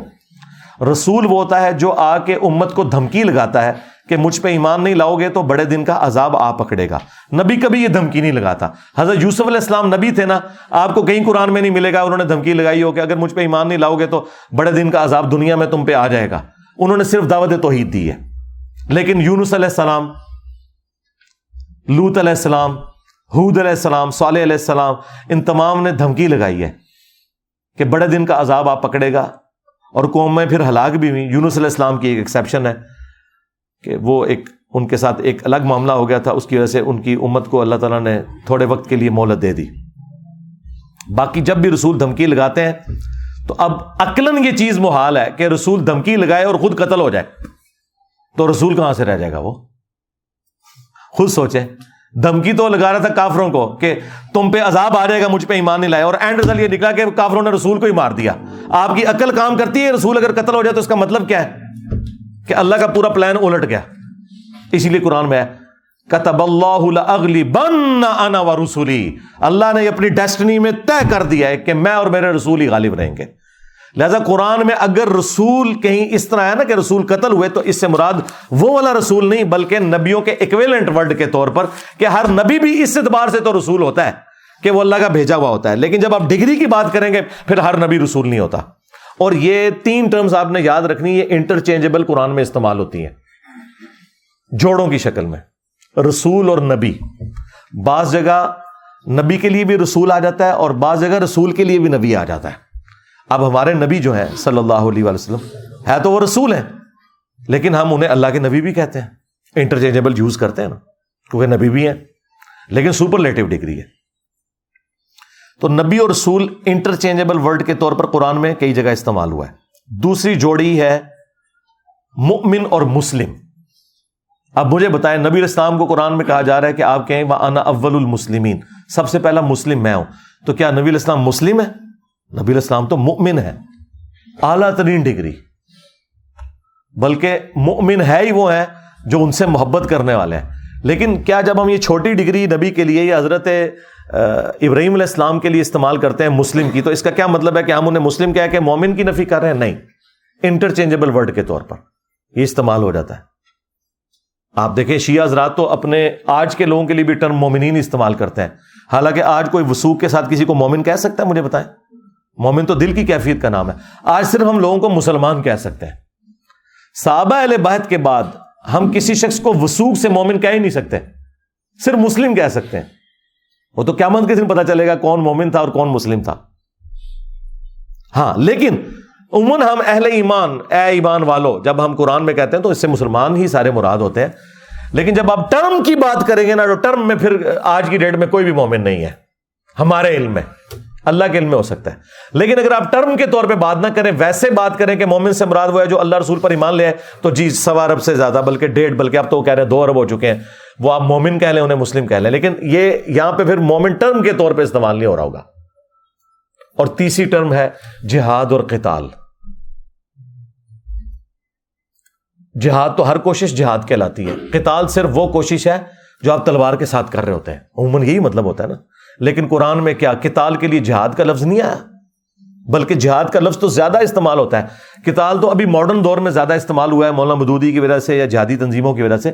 ورنہ عام مسلمان جو ہے نا وہ جو جنگ کرنے کو جہاد ہی کہتا ہے۔ حالانکہ کافروں سے جو آپ میدان جنگ میں لڑتے ہیں وہ جہاد نہیں ہوتا، وہ قتال ہوتا ہے۔ لیکن جہاد بھی ہوتا ہے۔ کیونکہ ظاہر ہے کہ آپ اپنے آپ سے بھی تو ایک نفس سے جہاد کر کے وہاں پہنچے ہوئے ہیں۔ جہاد کہتے ہیں کوشش کرنے کو، وہ اعلیٰ ترین کوشش ہے۔ تو جب یہ ایک دوسرے کے مد مقابل آتے ہیں نا ٹرم کے طور پہ پھر آپ کہتے ہیں کہ یہ اب یہ والا جہاد ہے نا، یہ قتال ہے۔ اور یہ سمپل جہاد ہے۔ تو یہ ٹرم انٹرچینجبل ہے۔ تین جوڑیاں آپ نے یاد رکھنی ہے جہاد اور قتال، مؤمن اور مسلم، اور رسول اور نبی۔ یہ انٹرچینجبل ورڈز ہوتے ہیں۔ ایک دوسرے کی جگہ استعمال ہو جاتے ہیں۔ یہ پتہ اس وقت چلتا ہے جب آپ اسپیسیفکلی فیصلہ کرتے ہیں نا کہ اب یہاں یہ کس ٹرم میں استعمال ہو رہا ہے۔ پھر اس وقت وہ پھر چیز بالکل کلیئر ہو جاتی ہے کہ اس سے مراد اس وقت یہ ہے۔ سمجھ رہے ہیں نا میری بات؟ ہاں۔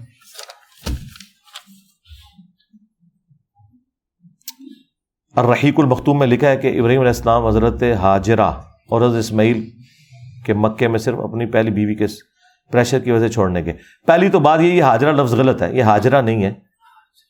ہاں، یہ حاجر لفظ ہے۔ اب اردو میں تو شوق ہوتا ہے نا ہمیں جب تک ہم نے فیمیل بنانے کے لیے ہے نا نا ساتھ جوڑ دیں ہمیں تسلی نہیں ہوتی۔ اس طرح حضرت ابو سفیان رضی اللہ تعالیٰ کی بیوی جو تھی حضرت ہند رضی اللہ تعالیٰ عنہ بعد میں مسلمان چکے ہو گئی نہیں ہے ان کے لیے بھی آپ سنتے ہوں گے ہندا۔ ہندا نے جی یہ کیا ہندا نے وہ ہندا لفظ ہی غلط ہے یہ ہند ہے۔ اے چھوٹی نال نہ پا دیا کرو ہر بار نہیں ہے آندھی ہے۔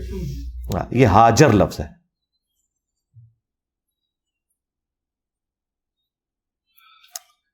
تو حضرت اسماعیل کے مکے میں صرف اپنی بیوی، دیکھیں قرآن میں جو ذکر ہے نا سورہ ابراہیم کے اندر، وہ تو یہی ہے کہ ابراہیم علیہ السلام نے اللہ تعالیٰ کے کہنے کے اوپر اپنی بیوی کو وہاں پر چھوڑا تھا۔ اور پھر وہ پورا واقعہ صحیح بخاری کے اندر آیا کہ زمزم نکلا۔ باقی یہ جو آپ ساتھ تفصیل جوڑ رہے ہیں کہ پہلی بیوی کی کے پریشر کی وجہ سے ہوا ہوگا ہاں تو یہ تو کوئی ایسی مایوب بات تو نہیں ہے۔ اس کو آپ تلاش کریں تو آپ کو یہ بات بھی مل جائے گی۔ یہ کوئی ایسی بات تو نہیں ہے، سوکھنے والا معاملہ تو ہوتا ہی تھا، اس میں تو کوئی شک نہیں ہے۔ وہ بظاہر ریزن تو یہی بنی ہے، لیکن اصل میں جو کچھ ہوا وہ تو اللہ تعالیٰ کی وہی کی تائید حاصل تھی نا۔ اللہ کے پیغمبر اپنی مرضی سے اس طرح کے اتنے بڑے ڈیسیجن نہیں کوئی کرتے تھے کہ وہ ایک بیابان کے اندر اپنی بیوی کو چھوڑ جائیں اس طریقے سے۔ وہ اللہ کی وہی کی تائید حاصل تھی۔ انیشیٹو کسی بھی وجہ سے ہوا ہوتا ہے نا۔ جیسے صحابہ کرام اگر شہید ہوئے ہیں تو کسی کافر کے ہاتھوں شہید ہوتے ہیں نا۔ تو وہ انیشیٹو تو وہیں سے ہوا، لیکن وہ اللہ تعالیٰ نے ان کی ڈیسٹنی میں رکھا۔ تو یہ پاسبل ہے، اس میں تو کوئی دو دو کوئی مختلف باتیں نہیں ہیں۔ ریزن تو اس کی بظاہر کوئی بھی ہو سکتی ہے۔ لیکن اصل جو بات ہے، وہ وہی ہے جو سورہ ابراہیم میں آئی ہے کہ اللہ تعالیٰ نے یہ طے کیا تھا کہ یہاں بنو اسماعیل کو آباد کرنا ہے۔ اس کے لیے ریزن کچھ بھی ہو سکتی تھی۔ اور باقی یہ سوکنوں کا آپس میں ایک دوسرے کے ساتھ اس طرح کا اختلاف ہونا، یہ نیچرل ہے۔ نبی الاسلام کی اپنی بیویوں میں بھی اس طرح کے اختلافات ہو جایا کرتے تھے، بلکہ پرماننٹلی دو گروپ بنے ہوئے تھے۔ ایک سیدہ عائشہ اور حفصہ والا گروپ تھا اور دوسرا گروپ دوسری طرف تھا۔ لیکن وہ مطلب ایک پروفیشنل جیلسی کے طور پہ تھا۔ دشمنی نہیں تھی۔ بخاری میں ہے کہ اگر ہوا نہ ہوتی تو کوئی عورت شور سے دگا نہ کرتی، اس سے کیا مراد ہے؟ دیکھیں، اس طرح کی جتنی حدیثیں آئی ہیں نا بخاری مسلم میں، ان کو آپ نے لٹریچر کی زبان میں سمجھنا ہے۔ کہ ظاہر ہے یہ تو اسی طریقے سے کہ حضرت آدم علیہ السلام اگر پھل نہ کھاتے تو آج ہم دنیا میں نہ ہوتے۔ اس کا کبھی آپ نے یہ رزلٹ یہ نہیں نکالنا کہ حضرت آدم کی غلطی یا اجتہادی خطا ہم بھگت رہے ہیں۔ نہیں، یہ تو اللہ کا پلان تھا۔ اس کی ایگزیکیوشن جس ذریعے سے ہوئی، وہ ایک الگ بات ہے۔ لیکن اللہ نے تو پہلے ہی کہا کہ میں زمین میں اپنا خلیفہ بنانے والا ہوں۔ یہ اللہ تو فیصلہ کر چکا ہوا تھا۔ تو وہ سبب اس کا کوئی بھی بن سکتا ہے۔ لیکن الٹیمیٹلی ہر چیز کے بارے میں یہ اللہ تعالیٰ کے پلان کا حصہ ہوتا ہے۔ تو اس طرح کے جو معاملات ہوتے ہیں نا، ان کو آپ نے اسی معنوں میں لینا ہے۔ اس طریقے سے بخاری مسلم میں آتا ہے کہ اگر تم گناہ نہ کرتے تو اللہ تعالیٰ تمہیں برباد کر دیتا اور ایسی قوم لے کے آتا کہ جو گناہ کرتی اور پھر اللہ سے معافی مانگتی اور اللہ تعالیٰ اسے معاف کر کے خوش ہوتا۔ اس کے بعد اگر کوئی یہ رزلٹ نکالنا شروع کر دے کہ ہمیں خوب گناہ کرنے چاہیے، پھر تاکہ معافی مانگ کے خوب اللہ کو خوش کرے۔ تو ہم کہیں گے اپنی عقل کا علاج کروا۔ نبی الاسلام یہ نہیں کہنا چاہ رہے تھے۔ نبی الاسلام بیسیکلی تسلی دینا چاہ رہے تھے کہ اگر گناہ ہو جائے تو کوئی مسئلہ نہیں ہے۔ اللہ نے انسان کے اندر غلطی کا مادہ رکھا ہے۔ فلحمہ فجور و تقواہ اگر اللہ کا مقصد کوئی ایسی مخلوق بنانا ہوتا جو غلطی نہ کرتی تو وہ پہلے ہی اللہ نے فرشتے بنائے ہوئے تھے۔ تو دوبارہ سے اللہ تعالیٰ نے تمہیں نہیں بنانا تھا، پھر ختم کر کے کوئی اور مخلوق لیا تھا کیونکہ آلریڈی ایسی مخلوق تو اللہ کے پاس ہے جو غلطی نہیں کرتی۔ یہ مانا اس کا لینا ہوتا ہے۔ اسی طریقے سے تقدیر سے متعلق جتنی حدیث ہے نا، ان کو آپ نے اس طریقے سے اس کے ظاہری الفاظ کے اوپر توڑ موڑ کے نہیں، بلکہ ڈاکٹرن میں سمجھنا ہے۔ یہ ذرا آپ نے ذہن میں رکھنا ہے۔ یہ ڈاکٹرن سمجھنا ضروری ہے۔ اور یہ ہو جاتا ہے، آپ بھی عموماً الفاظ کے اندر ایسے جملے بول جاتے ہیں جو آپ کے مزاج والے لوگوں کو پتا ہوتا ہے کہ آپ اس وقت کہنا کیا چاہ رہے ہیں۔ بالکل آپ نے بال کی کھال نہیں اتارنی ہوتی۔ میں آپ کو بتاؤں، اس طرح کی اگر آپ بال کی کھال اتارے نا بخاری کو تو چھوڑ دیں، میں قرآن میں آپ کو کئی باتیں ایسی بتاؤں گا کہ جو آپ حیران ہو جائیں گے کہ اچھا یہ لکھا ہوا ہے قرآن میں؟ قرآن میں لکھا ہے ان لا تہدی من احببت ولاکن اللہ یہدی من یشاء. اے نبی، تم اسے ہدایت نہیں دے سکتے جس سے تم محبت کرتے ہو، بلکہ اللہ جسے چاہتا ہے ہدایت دیتا ہے۔ اس آیت کے بعد کوئی یہ رزلٹ نکالے گا کہ نبی الاسلام نے جو دعوت و تبلیغ کی ہے، اس کا کوئی فائدہ نہیں ہونے والا، کیونکہ ہدایت تو اللہ نہیں دینی ہے، لہٰذا حضور کو تبلیغ کرنے کی ضرورت ہی نہیں ہے۔ تو آپ اپنے دماغ کا علاج کروائیں۔ واضح لکھا ہے، ان کا لا تحدی تم ہدایت دے ہی نہیں سکتے۔ تو پھر حضور پوری زندگی تکلیفیں کو کاٹتے رہے؟ تو پھر آپ اس کی تعویل کریں گے۔ اس سے مراد یہ ہے کہ نبی کا کام صرف دعوت دینا ہے۔ قبول کرنا نہ کرنا اس بندے کا مسئلہ ہے اور اللہ کے درمیان معاملہ ہے۔ اگر وہ اس قابل ہوگا کہ وہ بات قبول کرنے والا ہے تو اللہ اسے ہدایت بھی دے دے گا۔ اور اگر قابل نہیں ہے نا، تو چاہے حضور کا چچا ابو لہب بھی ہوا نا، اسے ہدایت نہیں ملنی۔ اور اگر ہدایت کا مادہ موجود ہے تو چاہے سلمان فارسی ہوا نا، تو اتنے مذہب بدل کے اسلام تک پہنچ ہی جائے گا۔ دین کا پورا مقدمہ اس پہ کھڑا ہے کہ نبی الاسلام ہدایت دیتے ہیں بھائی۔ تو پھر ان کا لا تحدی اے نبی، آپ ہدایت نہیں دے سکتے۔ اس کا آپ یہ مطلب کیا نکالنا شروع کر دیں گے؟ تو قرآن میں دوسری جگہ ہے ان نقل تحدی سرات مستقیم۔ اے نبی، بے شک آپ ضرور لوگوں کو ہدایت کی طرف رہنمائی کرتے ہیں۔ ایک ہی لفظ استعمال ہوا ہے ان کا لا تحدی من احبتا آپ ہدایت نہیں دیتے۔ اور دوسری جگہ پتا کیا ہے؟ ان نقل لتحدی یہ لام تاکید والی ہے۔ اگر لا کو چھوٹا کر کے زبر والی لا بنا دیں تو اس کا مطلب ہوتا ہے بالکل الٹ۔ ضرور آپ ہی ہدایت دیتے ہیں سرات مستقیم کی طرف۔ دونوں باتیں ون ایٹی ڈگری بالکل درست ہے اپنی اپنی جگہ۔ وہاں مراد ہے کہ آپ کسی کی تقدیر نہیں بدل سکتے، صرف دعوت دیتے ہیں۔ آپ ہدایت نہیں کسی کو دے سکتے۔ اور یہاں جب آیا کہ آپ ہی ہدایت دیتے ہیں، مراد یہ کہ ہدایت کا راستہ دکھاتا ہے۔ سمجھ رہے ہیں نا آپ بات؟ ہاں۔ لہذا علماس ٹھیک ہی کہتے ہیں قرآن ڈائریکٹ نہ پڑھا کر یہ میں جوک کے طور پر بات کر یہ ظالموں کی یہ بات آدھی درست ہے کہ کوئی غلط رزلٹ نکالتے ہیں۔ لیکن یہ جو ظالم کہتے ہیں نا، پڑھو نہ خود پڑھتے ہیں، نہ کسی کو پڑھاتے ہیں، نہ پڑھنے دیتے ہیں۔ ہم نے بھی پڑھا نا قرآن و حدیث ڈائریکٹ پھر ہم نے وہ مسئلے بھی بتائے جو ان کے بزرگوں کو بھی نہیں پتا تھے۔ جو وہ بےچارے حل کرتے کرتے مر گئے، ان سے حل نہیں ہوئے، ہم نے حل کر کے بتائے۔ یہ بات بالکل ٹھیک ہے کہ ہر بندے کی کمپیٹینسی نہیں ہے کہ وہ ہر بات سے جو ہے وہ کسی آپٹیمل سولوشن تک پہنچ جائے۔ لیکن چونکہ قرآن و سنت کا بنیادی مقصد انسان کی ہدایت اور آخرت کی فکر ہے، وہ ہر بندہ ڈائریکٹ پڑھ کے بھی لے سکتا ہے۔ لیکن جو اس طرح کے دقیق مسائل ہیں نا، یہ واقعی اہل علم نے سالو کرنے ہوتے ہیں۔ اور اس کی وجہ سے لوگوں کو قرآن و حدیث پڑھنے سے روکنا بھی نہیں چاہیے۔ یہ کہنا چاہیے کہ بھائی جب آپ کو سمجھنا ہے تو مجھ سے پوچھ لینا۔ یہ کیا کہتے ہیں؟ قرآن حدیث ڈائریکٹ نہ پڑھنا گمراہ ہو جاؤ گے۔ اچھا جی انڈائریکٹ پڑھ لیتے ہیں تھی پڑھاؤ۔ نہیں، ہم فضائل مال ختم ہوگی تو پڑھاواں گے نا۔ پوری زندگی فضائل مال ہی نہیں مکتی۔ فضان سنت ختم ہوئے گی تو پڑھاواں گے نا۔ نہیں۔ تبلیغی جماعت میں پچیس سال پہلے بھی چھ نمبر اس نے یاد کیے تھے، پچیس سال بعد بھی پچیس لائنیں نہیں قرآن کی ترجمے سے پڑھ سکتے۔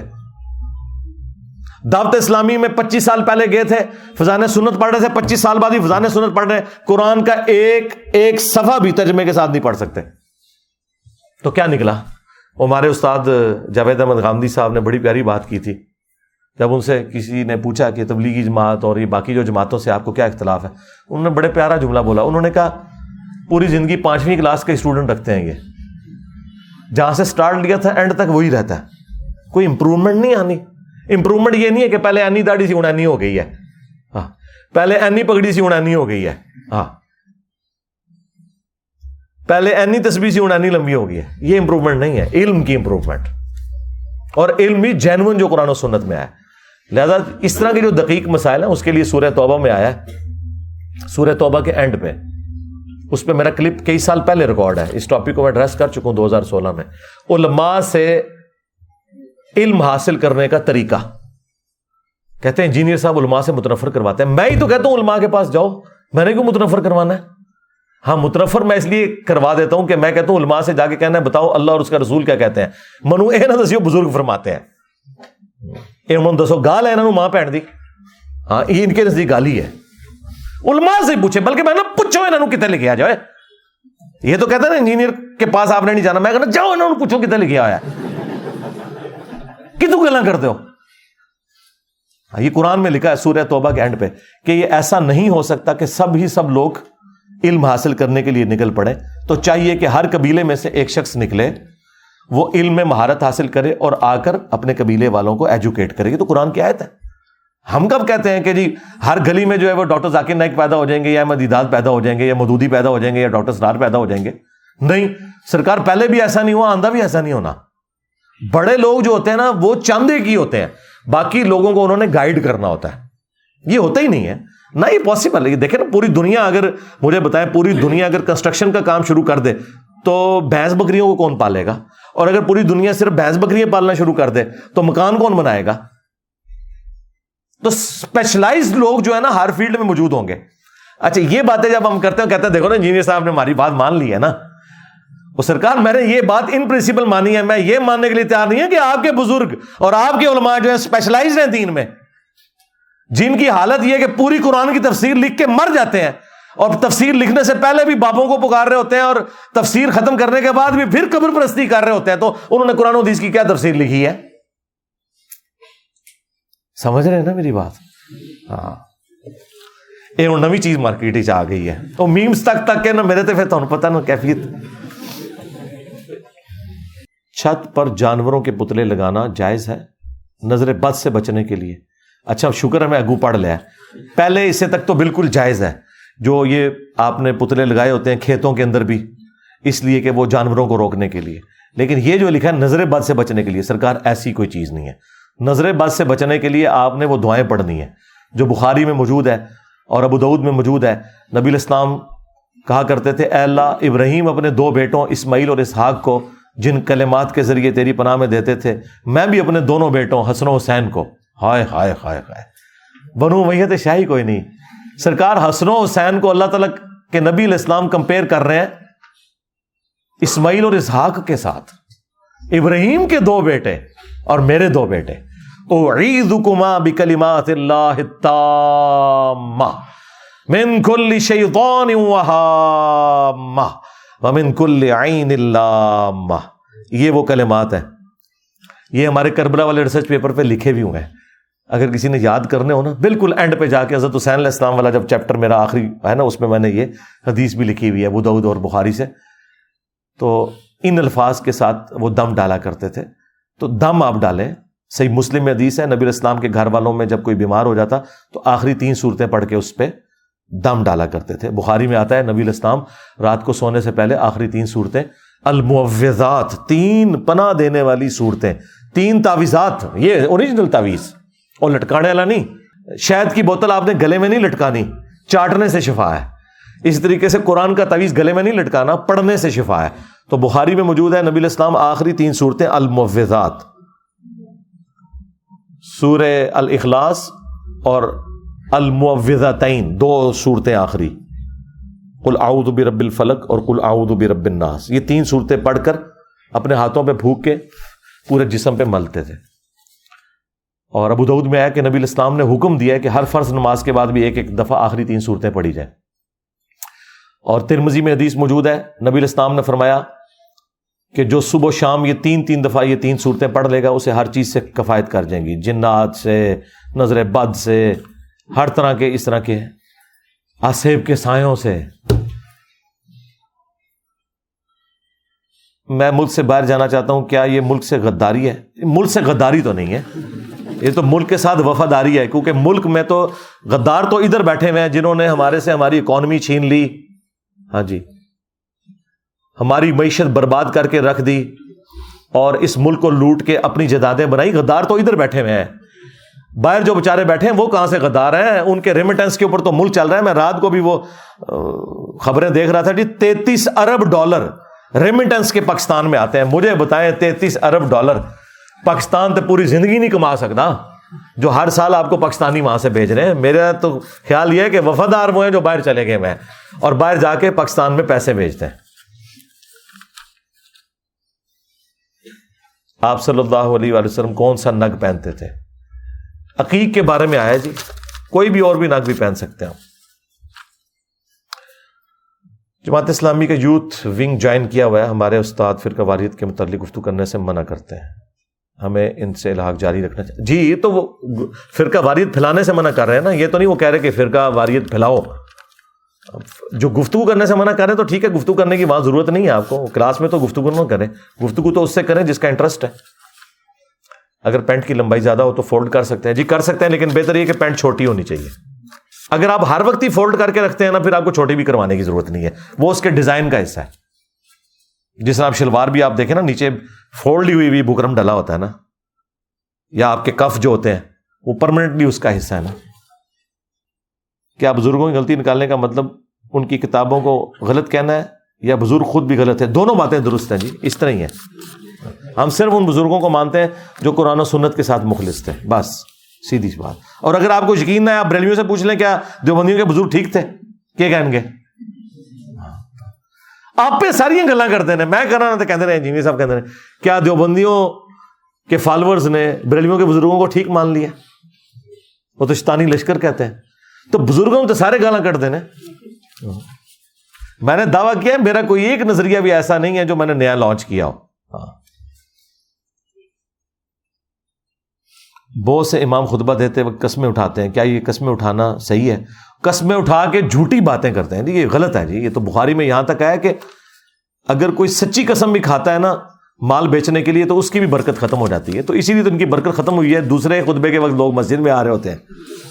یہ قسمیں کھانا غلط ہے جی اس طریقے سے۔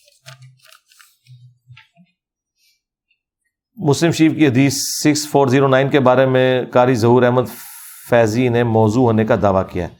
جی میں تو ایگری نہیں کرتا ہوں، لیکن یہ بات درست ہے کہ کچھ محدثین کا کلام ہے۔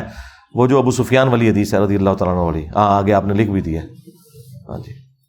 اس کے اوپر ہمارے استاد جو شیخ زبیل زئی صاحب تھے نا، انہوں نے الحدیث سالے میں ایک پورا مضمون بھی لکھا ہے کہ یہ راوی نے تین مختلف واقعات کو ایک جگہ جمع کیا، یہ راوی کے عوام کی وجہ سے ہوا ہے، باقی وہ باتیں درست ہیں۔ لیکن کلام ابن جوزی نے بھی کیا ہوا ہے اس کے اوپر۔ کیا کوئی انسان یا ولی بغیر پڑھے کتابیں لکھ سکتا ہے؟ کیا اللہ انہیں پڑھاتا ہے؟ میرا تو خیال ہے بغیر پڑھے تو یہ لکھنا تو دور کی بات، یہ پڑھ بھی نہیں سکتے۔ جھوٹ بولتے ہیں آپ کو۔ کیسے کون پڑھ سکتا ہے؟ صحابہ کرام سے زیادہ کون حقدار تھا؟ صحاب صفا کا چبوترا آج بھی مسجد نبی میں موجود ہے۔ وہ کس لیے آتے تھے؟ حضور سے دین سیکھنے۔ آپ نے تو نہیں کیا کہ سجے پاسے اسلام پھیرا، سارے حافظ ہو گئے کبے پاسے، سارے ناظرہ ہو گئے اور پھر صحیح بخاری میں جب آیا کہ جنگ جمامہ جو مسلمہ کذاب کے خلاف جنگ تھی، جب اس میں کثرت سے حفاظ شہید ہوئے تو حضرت عمر نے مشورہ دیا کہ ہم نبی الاسلام کے جو لکھوائے نوٹس ہیں وہ ایک جگہ جمع کر کے مصحف کی ترتیب بھی دیں۔ ابھی تک صرف حفاظ اپنے اس کریمنگ کے اوپر چل رہے ہیں۔ ٹھیک ہے؟ تو اس وقت کسی نے کوئی مشورہ کیوں نہیں دیا کہ حضرت بکر جو ہے فجر کی نماز پڑھائیں تو آفس جتنے کٹ پہ نے سارے سجے پاسے نیت کر لو تو اسلام پھیرنے تو سارے آفس بنا دیں گے۔ ہونا چاہیے تھا نا۔ ان بیچاروں کو تو ٹینشن لگی ہوئی ہے کہ قرآن آگے کیسے لے کے چلنا ہے۔ سمجھ رہے ہیں نا آپ میری بات؟ کیا کہنا چاہ رہا ہوں میں؟ کتنے جا کے میں سٹ پہ مارنا وا۔ تو صحابہ کرام تو اس ٹینشن میں پڑ گئے کہ اب آگے کرنا کیا ہے؟ کیونکہ یہی آپ کو کہتے ہیں نا جی کوئی وہ اس کو ابدال جو ہے نا، وہ کسی صحابی کے گھوڑے کی خاک کے برابر نہیں ہے۔ تو بھائی، اگر آپ کے بابے دائیں طرف سلام پھیر کے حافظ بناتے ہیں، بائیں طرف ناظرہ بناتے ہیں، تو صحابہ کرام نے کیوں نہیں بنا لیا؟ جنگ جمامہ پہ یہ میٹنگ کیوں ہو رہی ہے کہ جی آپ قرآن کو جو ہے ریٹرن فارم میں آگے ٹرانسفر کرنے کے اوپر توجہ دیں، ہم صرف زبانی کرائمنگ پہ نہ رکھیں کیونکہ حافظ شہید ہو گئے ہیں۔ ان چیز ایسی جی، کوئی مسئلہ ہی نہیں ہے۔ ایک منٹ جو اور حافظ بنا لینا ہاں؟ کتنے دماغ جانا ہے میرا، دیکھو۔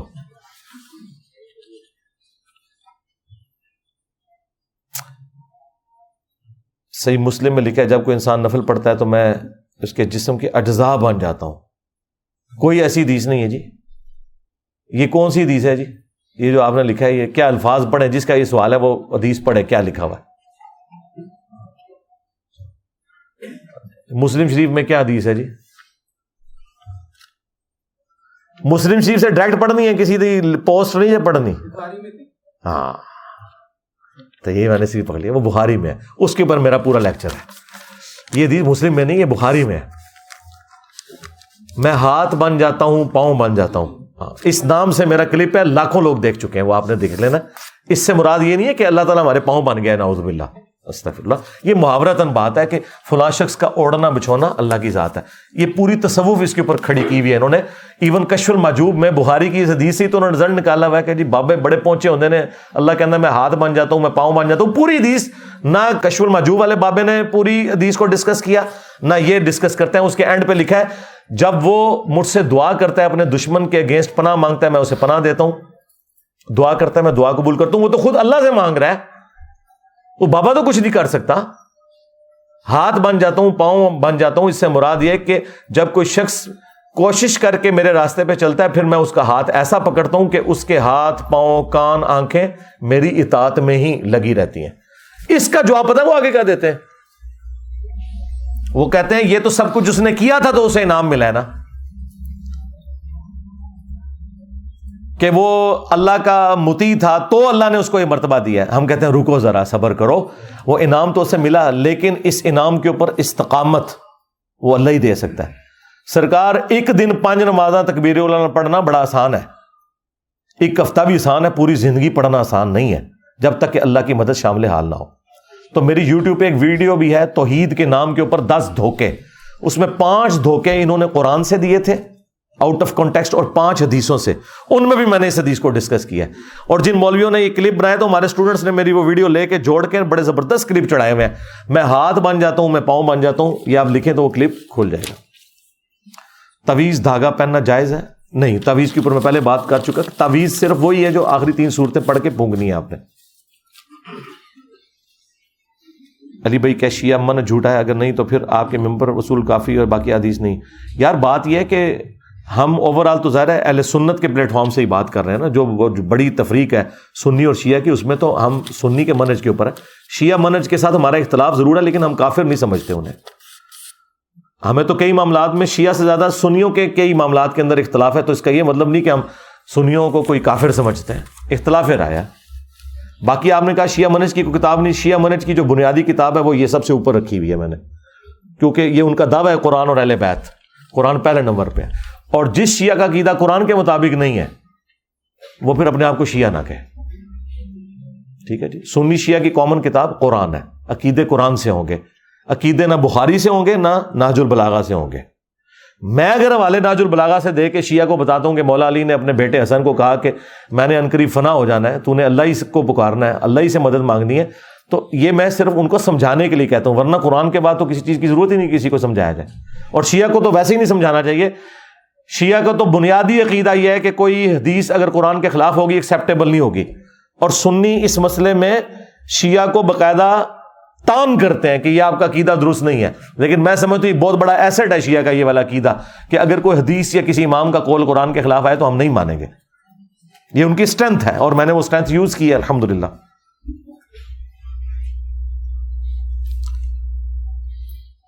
some issues in case of some issues کتنے ماہ تک حمل کو ریموو کروایا جا سکتا ہے؟ اگر ایشو کو بڑے لیول کا بن گیا نا، زندگی موت کا کوئی ایسا معاملہ بن گیا تو جب مرضی آپ کروائیں، لیکن یہ عموماً ایسا ہوتا نہیں ہے۔ وہ جو آپ پوچھ رہے ہیں، اس میں تو کوئی نہیں، آپ ضائع نہیں کروا سکتے۔ جی من ہے۔ اگر اولاد کی کفالت کرنا مشکل ہو تو کیا وقفہ کرنا جائز ہے؟ وقفہ کریں، ضرور کریں۔ جی وقفہ کرنا جائز نہیں، ضروری ہے۔ کرنا چاہیے۔ وقفے سے اختلاف نہیں ہے، لیکن پریگنینسی آئیڈینٹیفائی ہو جائے، اس کے بعد اگر کوئی ضائع کرواتا ہے، اس سے اختلاف ہے۔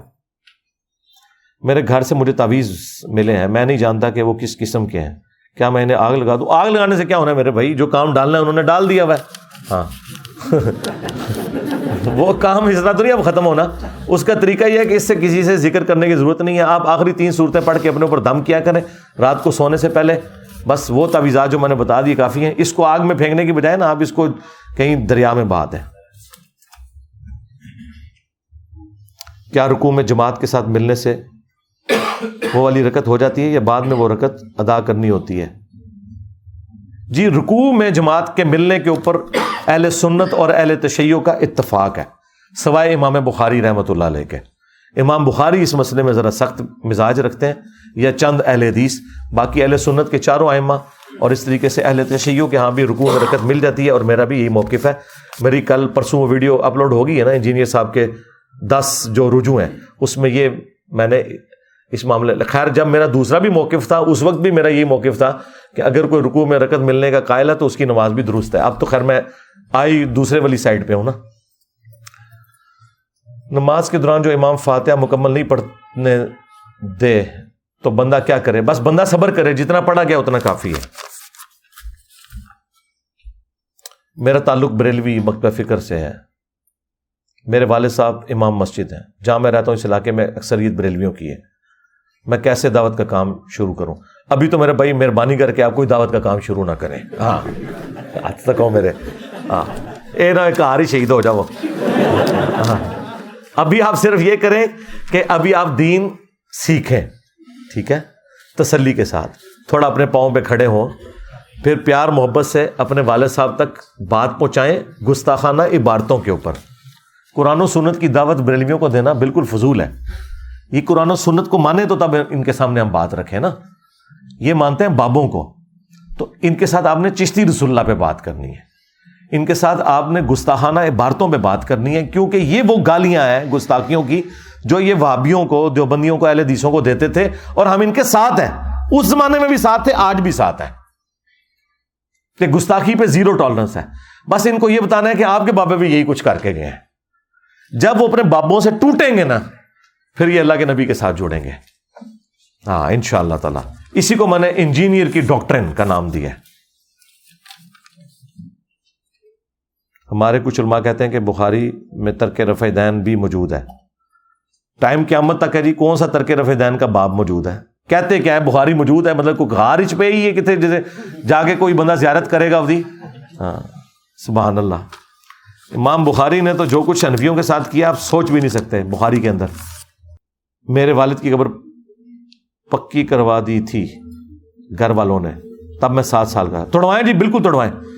بالکل توڑوائیں مسلم شریف میں حدیث ہے، ابو حیاج اسدی کہتے ہیں کہ مولا علی نے مجھے کہا کہ اے ابو حیاج، میں تجھے اسی کام پہ مقرر نہ کروں جو اللہ کے نبی نے میری ڈیوٹی لگائی تھی کہ کوئی بھی پکی کبڑا اسے توڑ دو اور کوئی تصویر ہے اسے مٹا دو۔ اور یہ مفتی احمد یہاں نعمی صاحب لکھتے ہیں، کافران کی قبریں دیا گلا کی سن نے اچھا۔ اس ٹائم چلو کافر دی قبر سن وہ تو مولا علی نے توڑتی سن ہوں کہڑی قبر سن جی توڑوا پہ سن مولا علی یہ جھوٹ ہے امام مسلم اس کے آگے لے کے آئے ایک اور حدیث کہ عبادہ ابن سامد جب رومن امپائر کی بیٹل فیلڈ میں جا رہے تھے روڈس نامی جگہ آج بھی روڈس شہر موجود ہے وہاں پہ ایک صحابی فوت ہوئے تو انہوں نے ان کو زمین میں دفنایا اور زمین کے برابر قبر بنائی اور کہا اللہ کے نبی ہمیں یہی حکم دیتے تھے کہ ہم نے قبریں اونچی نہیں بنانی۔ زیادہ زیادہ ایک بالش بنا سکتے ہیں۔ یہ جھوٹ بولتے ہیں یہ کافروں کی قبریں تھیں۔ اور میرے پاس کراچی سے ایک مفتی صاحب آئے نا بریلویوں کے۔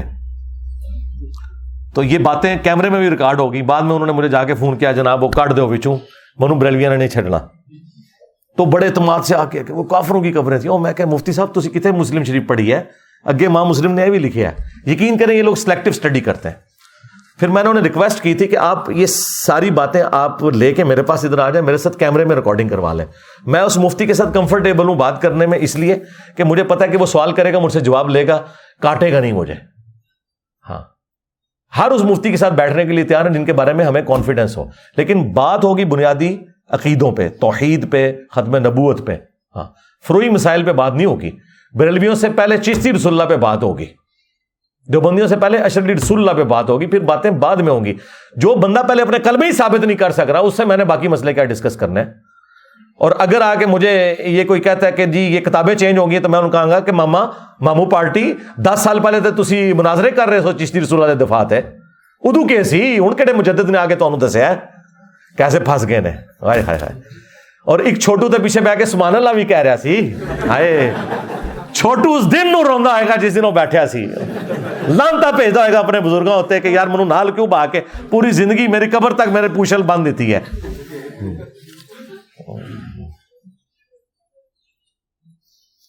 نبی اسلام کی حدیث ہے میرے صحابہ کو برا مت کہو کیا یہ حدیث حضرت میر معاویہ پہ بھی فٹ آتی ہے بالکل فٹ آتی ہے جس جس نے بھی صحابہ کو برا کہا چاہے وہ اس دور میں تھا چاہے آج کے دور میں ہم غلط سمجھتے ہیں بخاری مسلم حدیث ہے کہ میری بیٹی فاطمہ بھی چوری کرے گی، اس کے بھی ہاتھ کٹیں گے۔ تو بالکل انہوں نے بھی اگر یہ کام کیا تو غلط کیا۔ اب رہ گیا کہ آج جو کر رہے ہیں جی وہ غلط کر رہے ہیں۔ وہ بھی غلط ہے جو آج کر رہے ہیں، وہ بھی غلط کر رہے ہیں۔ ایون ہم تو حضرت میر معاویہ کو بھی لانت کرنے کے قائل نہیں ہیں۔ ناؤز باللہ۔ مروان اور حکم کو نبی اسلام نے مدینے سے باہر نکال دیا تھا۔ حضرت عثمان کے دور میں واپس بلا لیا۔ کیا یہ حضور کے فرمان کی نفی نہیں تھی؟ جی نفی تھی۔ اسی پہ میں نے کہا تھا نا اتھا نہ لائیاں یا پھر دندا نہ کھولنی پہنیاں نے۔ حضرت عثمان پھر اسی کی وجہ سے تو شہید ہوئے ہیں نا۔ اگر وہ نہ لاتے مروان کو اور اپنی بیٹی کا رشتہ نہ دیتے، تو مروان کی وہ جعلی مور کی وجہ سے صحابہ کرام خلاف ہوئے تھے نا حضرت عثمان کے۔ تو دیکھ لیں پھر۔ حضرت عثمان شہید کیوں ہوئے رضی اللہ تعالیٰ وہ آپ میری ویڈیو دیکھ لیں۔ باغ فتح جو نبی الاسلام کے بعد بکر اور عمر اور عثمان، مولا علیہ السلام کے پاس کیوں نہیں گیا؟ یار یہ تفصیلی ایک واقعہ مولا علیہ السلام نے ایگری کر لیا تھا۔ جو کچھ ہو گیا تھا، اس فیصلے کو مان لیا، بغاوت نہیں کی۔ اس پہ تفصیلی ویڈیو دیکھ لیں۔ کیا نبی الاسلام کی سگی بیٹی ایک ہے یا چار ہے چاروں ہیں جی۔ بالکل جو اس وقت سب سے بڑا غالی رافضی ہے، جو سید عائشہ کا نام لے کے نعوذ باللہ ان پہ لانت کرتا ہے۔ یاسر الحبیب، اس نے بھی مانا ہے کہ چار نبی الاسلام کی اپنی بیٹی ہیں۔ بالکل جھوٹ ہے کہ آپ کی ایک ایران کے کئی شیعہ ہیں جو چار بیٹیاں مانتے ہیں۔ چار ہی بیٹیاں باقی یہ ہے کہ وہ چار باقی مشہور اس لیے نہیں ہوئی ہمارے استاد مولانا ساگ صاحب فرماتے تھے جب ان سے کسی نے پوچھا نا کہ وہ باقی تین بیٹیاں اتنی کیوں مشہور نہیں ہیں؟ ان کا جی تینوں پارٹی کو نہیں سی لبھی؟ چوتھی نو پارٹی مل گئی۔ اور یہ ریئل بات ہے۔ جس پرسنالٹی کو کوئی پارٹی مل جاتی ہے نا، وہ پھر وہ پرسنالٹی جو ہے نا، وہ اس کو گرو کروانا یا اس کے بارے میں آگے باتیں کرنا آسان ہو جاتا ہے۔ سیدہ فاطمہ کو ایک پارٹی بھی مل گئی اور وہ پارٹی سے مراد صرف شیعہ نہیں سننی بھی ہے اور وہ جینون ہے، کیونکہ جنتی عورتوں کی سردار وہی ہیں، باقی تین بیٹیاں تو نہیں ہیں۔ لیکن باقی تین بیٹیوں کا ذکر جس طرح ہونا چاہیے تھا وہ اس لیے بھی نہیں ہوا کہ نبی الاسلام کی مارا زندگی میں وہ فوت ہو گئی پھر ان کی آگے نسل بھی نہیں چلی، نبی الاسلام کی نسل جو ہے سیدہ فاطمہ سے چلی۔ تو اس کی وجہ سے ایک ڈومیننسی تو تھی۔ باقی وہ بھی آل البیت ہے اور یہ جو شیعہ کہتے ہیں جی جب مباہلہ ہوا تھا تو نبی الاسلام اپنی تین بیٹیاں وہ والی کیوں نہیں ساتھ لے کے آئے؟ وہ اس لیے نہیں لے کے آئے تھے کہ وہ اس وقت دنیا میں موجود ہی نہیں تھی۔ ہاں۔ اور سرکار یہ تو پھکی ہے۔ ایک پھکا ہے جو ہمارے استاد نے دیا ہے۔ ہائے ہائے ہائے۔ مولانا ساگ صاحب بعض کا تو ایسا پھکا دیں دے سن اور پلانٹ ارتھ تو باہر جانا سی۔ انہوں نے کہا، چھوڑ دو۔ سیدہ زینب، جو کہ حضرت علی کی بیٹی تھی، اور حسن حسین کی سگی بہن، ہمارے سب کانٹیننٹ کے اعتبار سے بھی۔ حضرت فاطمہ کی بیٹی۔ اور اس سے بڑھ کر یزید کے دربار میں جنہوں نے حسین کا مقدمہ لڑا۔ زینب بنتے علی۔ وہ اس وقت کم از کم ڈیڑھ دو سال کی تھی۔ جس وقت مباہلہ ہوا تھا۔ نبی السلام تو زینب بنتے علی کو بھی نہیں ساتھ لے کے گئے۔ تو کیا زینب بنتے علی جو ہے وہ البیت میں نہیں تھی؟ اگر زینب کے بھائی حسن حسین اہل بیت ہیں، تو زینب نہیں ہے۔ جو آگے لیگیسی بھی لے کے چلی اپنے بھائی کی۔ ان کی شہادت کے بعد، کربلا کے بعد کربلا کو زندگی زینب نے رکھا ہے۔ زینب موجود تھی۔ تو زینب اگر مباہلے والے موقع پر نہیں گئی تو کیا وہ اہل البیت سے خارج ہے نہیں۔ تو اگر حضور کی تین بیٹیاں نہیں گئیں، اگرچہ وہ اس وقت زندہ بھی نہیں تھی وہ زندہ ہوتی بھی اور تب بھی نہ حضور ساتھ لے کے جاتے، تب بھی وہ اہل البیت ہی رہتی۔ سمجھ رہے ہیں نا میری بات؟ ہاں سمجھ رہے ہیں۔ میرا خیال ہے پھکی کے ایکویلنٹ اب یہ بات زیادہ بہتر ہے۔ اگر کسی کو پھکی سے چیڑ تو ہم سے کہتے ہیں، سمجھ رہے ہیں نا میری بات؟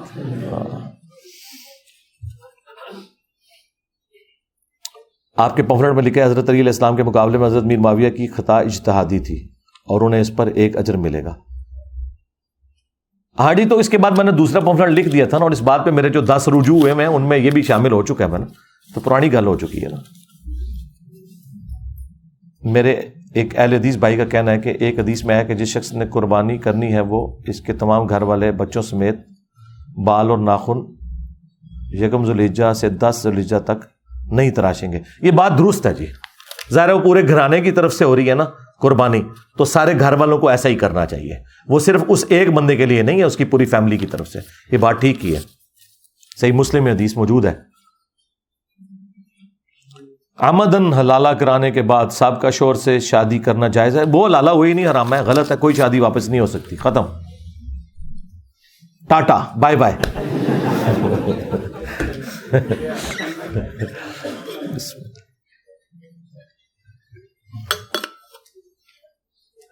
عثمان میں آیا نہیں پرچیاں پہ ہیں۔ چھوڑ دیں۔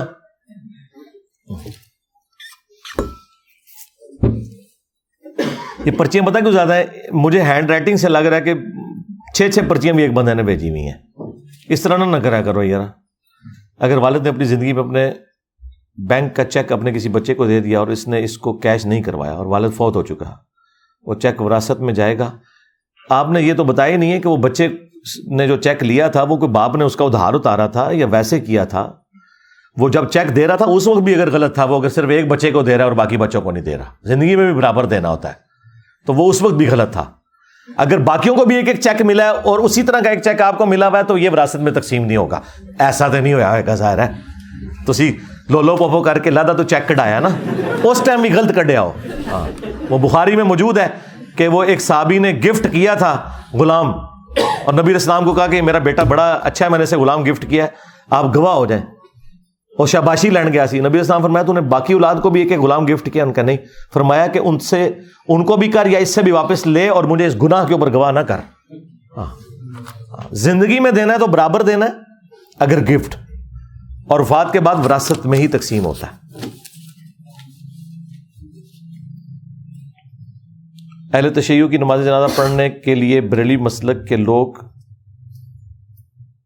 کیسے پڑھیں گے جبکہ امام اہل تشیع کا ہوگا؟ پڑھی جائے گی، کیا مسئلہ ہے؟ ایک ہی طریقہ ہے۔ وہ پانچ تکبیرات کہتے ہیں، پانچ تک بیرات مسلم شریف میں موجود ہیں۔ ہمارے استاد شیخ زبیر علی زئی صاحب، جو اہل حدیث عالم تھے، اتنا بڑا ان کا جنازہ ہوا ہے۔ ان کی وصیت تھی کہ میری نماز جنازہ جو ہے، ایک تو اونچی آواز سے نہیں پڑھنا اونچی آواز سے بھی اگرچہ سنت ہے، لیکن عموماً سنت جو ہے وہ سرن ہے۔ دوسرا پانچ تک بھی رات ان کی پانچ تک بھی رات ہی ہوئی تھی۔ کیا قادیانیوں کی کوئی ایسی کتاب ہے جس میں بریلویوں دیوبندیوں کے خلاف دلائل موجود ہوں؟ اے، تسی کیا کرنی ہے؟ ہاں؟ دادا کرو۔ وہ کشتی نو، اس کی جو ہے کتاب، اس کے علاوہ بھی جو شیطانی خزائن، جو روحانی خزائن اس نے لکھے ہوئے اس میں سارے صوفیاء کے والے ہی وہ دیتا ہے۔ بریلوی دیوبندیوں کے ظاہر ہے وہ پیر میری شاہ صاحب اس وقت سامنے آئے تھے نا مقابلے میں، تو انہوں نے کتاب لکھی تھی سیف چشتیائی اس کے خلاف نا۔ اور اس کی کتاب آئی تھی تحفہ گولڈویا۔ تو کتابیں موجود ہیں۔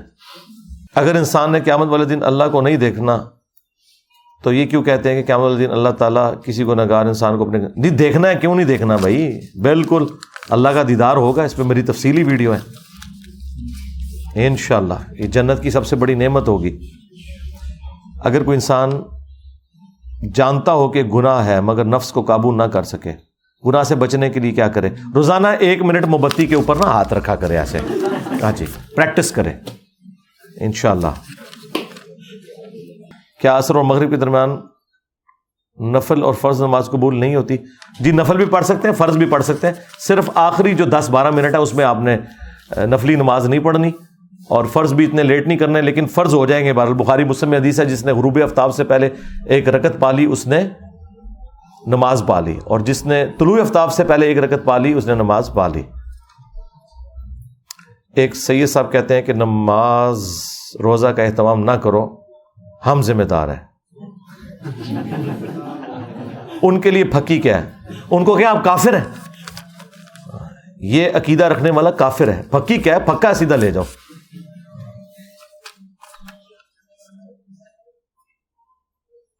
ترمزی میں جو روایت ہے عبداللہ ابن مسعود والی، اس کے بارے میں سوال ہوا ہے جی اس کے اوپر مسئلہ سیونٹی بی میں تفصیلی بول چکا ہوں۔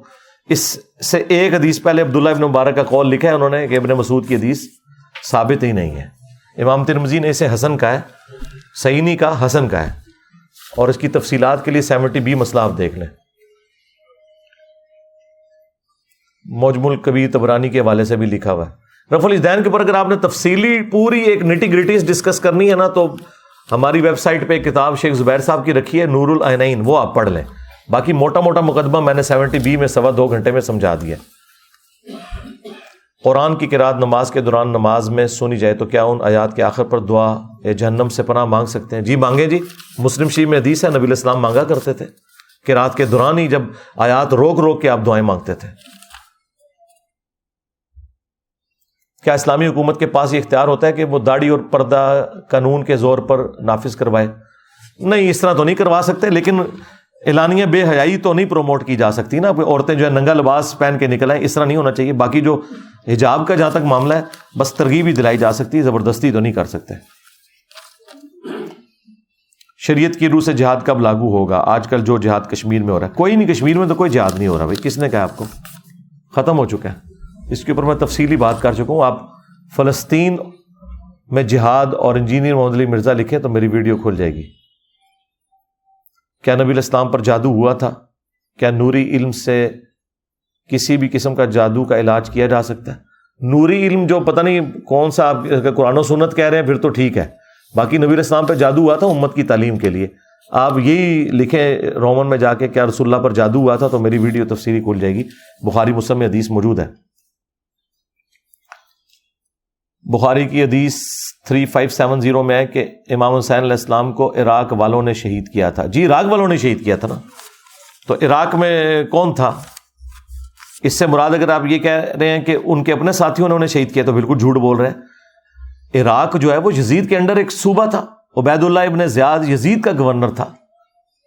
اسی کے سامنے سر کاٹ کے رکھا گیا تھا حضرت حسین علیہ السلام کا۔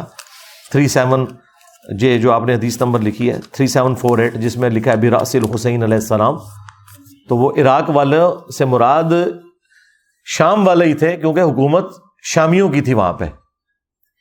تو عراق تو صوبہ تھا نا ایک اس وقت، اس سلطنت کا۔ جس طرح اگر اوور آل گورنمنٹ میں کوئی پنجاب حکومت کوئی کام کرتی ہے، تو آپ کیا وزیر اعظم کو بری سمجھیں گے؟ صرف اس صورت میں اگر پنجاب کسی اور پارٹی کے ہاتھ میں اور وفاق کسی اور پارٹی کے ہاتھ میں۔ لیکن اگر وفاق اور پنجاب ایک ہی بندے کے پاس ہے، تو پنجاب پولیس بھی جو کام کر رہی ہوگی، وہ وزیر اعظم کے کھاتے میں ہی ڈلے گا۔ یہ نہیں آپ کہہ سکتے کہ وزیر اعظم کا ایسے کوئی لینا دینا نہیں۔ اسی لیے دیکھیں، چھوٹا موٹا مسئلہ ہوتا ہے، تو پہلے وزیر اعلیٰ پنجاب فون کر کے کہتا ہے، کمیٹی بنا دی، پھر وزیر اعظم کا بھی بیان آتا ہے کہ انہوں نے بھی فوراً وزیر اعلیٰ پنجاب کو ہدایت کی ہے کہ آپ جو ہے کمیٹی بنا دیں۔ لیکن تو جڑے وزیر اعظم صاحب سن نا، یزید صاحب، انہوں نے کوئی ایسا کام نہیں کیتا۔ اگر کوئی شخص کسی کو ادھار پیسے دے اور وہ بندہ مقررہ تاریخ پر ادھار واپس نہ کرے۔ تو کوئی ایسا مسئلہ نہیں، کر دے پھر بڑا مسئلہ ہے۔ اور بار بار مانگنے پر بھی نہ دے تو ادھار دینے والا اس کی کوئی چیز چرا سکتا ہے۔ نہیں، یہ کام نہ کرے۔ یہ بات۔ چوری نہیں کر سکتا۔ اس کے لیے آپ بس کورٹ کی طرف رابطہ کریں۔ اور قرآن میں دیکھیں، سب سے لمبی جو قرآن کی آیت ہے سورت البکرا کی، اس میں یہ ہے کہ جب آپ لین دین کریں تو ریٹرن میں معاہدہ کر لیں۔ وہ اسی لیے ہے کہ کل کو وہ بندہ مر سکتا ہے۔ لوائقین سے آپ ڈیمانڈ کر سکتے ہیں یا اس کو کورٹ میں لے کے جا سکتے ہیں، تو اتنا بڑا معاملہ نہ نہ کریں آپ۔ آپ یہ کریں، یا تو پھر آپ یہ نیت کریں کہ ٹھیک ہے، اگر یہ مر گیا تو اسے معاف ہے۔ اس طرح بھی بعض لوگ کر دیتے ہیں نا کہ یار چلو اب فوت ہو گیا پیچھے لے اتار نہیں سکتے، تو میں نے ادھار معاف کر دی، یہ تو الگ بات ہے۔ ورنہ ادھار اگر اس طرح بڑے لیول کا آپ لین دین کرتے ہیں، تو آپ کو ریٹرن میں ایک دوسرے کے ساتھ معاہدہ کرنا چاہیے۔ تاکہ کل کو آپ کورٹ میں پروڈیوس کر سکیں اور وہ معاہدہ اسٹیمپ پیپر کے اوپر ہو۔ سادہ کاغذ والا تو چیلنج نہیں ہو سکتا۔ کیا دعوت حق کے لیے تنزیہ انداز اپنانا ضروری ہے؟ ہاں جی بعض کا ضروری ہوتا ہے اور ہر بات پہ تو طنز کرنا بھی ضروری نہیں یہ بھی غلط ہے۔ تنزیہ انداز تو کرنا ضروری ہو جاتا ہے۔ وہ اس لیے کہ جس شخص کو آپ دعوت دے رہے ہیں، اگر انہوں نے آپ کو پوری زندگی تختہ مشق بنا کے رکھا ہے ایک بات کے اوپر تو اسی بات کے اوپر انہیں آر دلا کر اس کے ذریعے ان تک بات پہنچانا یہ ضروری ہو جاتا ہے۔ وہ خود یہی کر رہے ہوتے ہیں۔ مثلاً اگر بریلویوں نے حکومت کی ہے نا سب کانٹیننٹ پہ، فرقے کے پوائنٹ آف ویو سے، تو وہ اسی بنیاد پہ کیا ہے کہ اہل حدیث گستاخ رسول ہے جو بندی گستاخ رسول ہے آج اگر بریلویوں کی کتابوں میں چشتی رسول اللہ نکل آیا تو انہیں ہم کہیں گے نا بھائی؟ تم نے سو سال آپ سمجھیں کہ نیزے کی نوک پہ رکھا ہے۔ سارے فرقوں کو۔ یہ بات کہہ کہ یہ گستاخ رسول ہے۔ آج چشتی رسول اللہ نکل آیا تو اب تم یہ کہو کہ ہمیں تنس کیوں کرتے ہو؟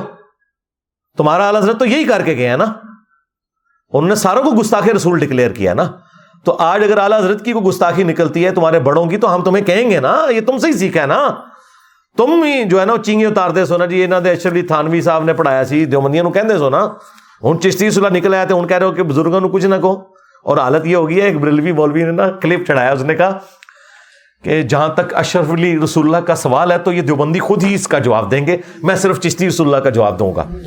اندازہ کرو، کل تک انہوں نے پوڑ کے رکھ چھڑ دے سن۔ ہوں میری دشمنی سے یہ کہہ رہے ہیں کہ اشرف علی رسول اللہ دا میں جواب نہیں دیاں گا۔ وہ دیوبندی خود دین گے تو غلط بھی نہیں میں کہنا انہوں نے۔ ہونا چاہیے کہ رہا اشرف علی رسول اللہ تو وہ تو ہم ہمیشہ سے ہی غلط کہہ رہے تھے۔ یہ کہنا چاہیے تھا نا۔ کہہ رہے اس کا جواب تو وہ خود دیں گے۔ میں اپنا جواب دیتا ہوں کہ یہ تو دس سال پہلے تو مناظرے کر رہے سو چشتی رسول اللہ ہوتے ان کے کرو گے تو ہماری دشمنی میں اتحاد امت ہو گیا ان کے درمیان۔ اور کیا چاہیے دونوں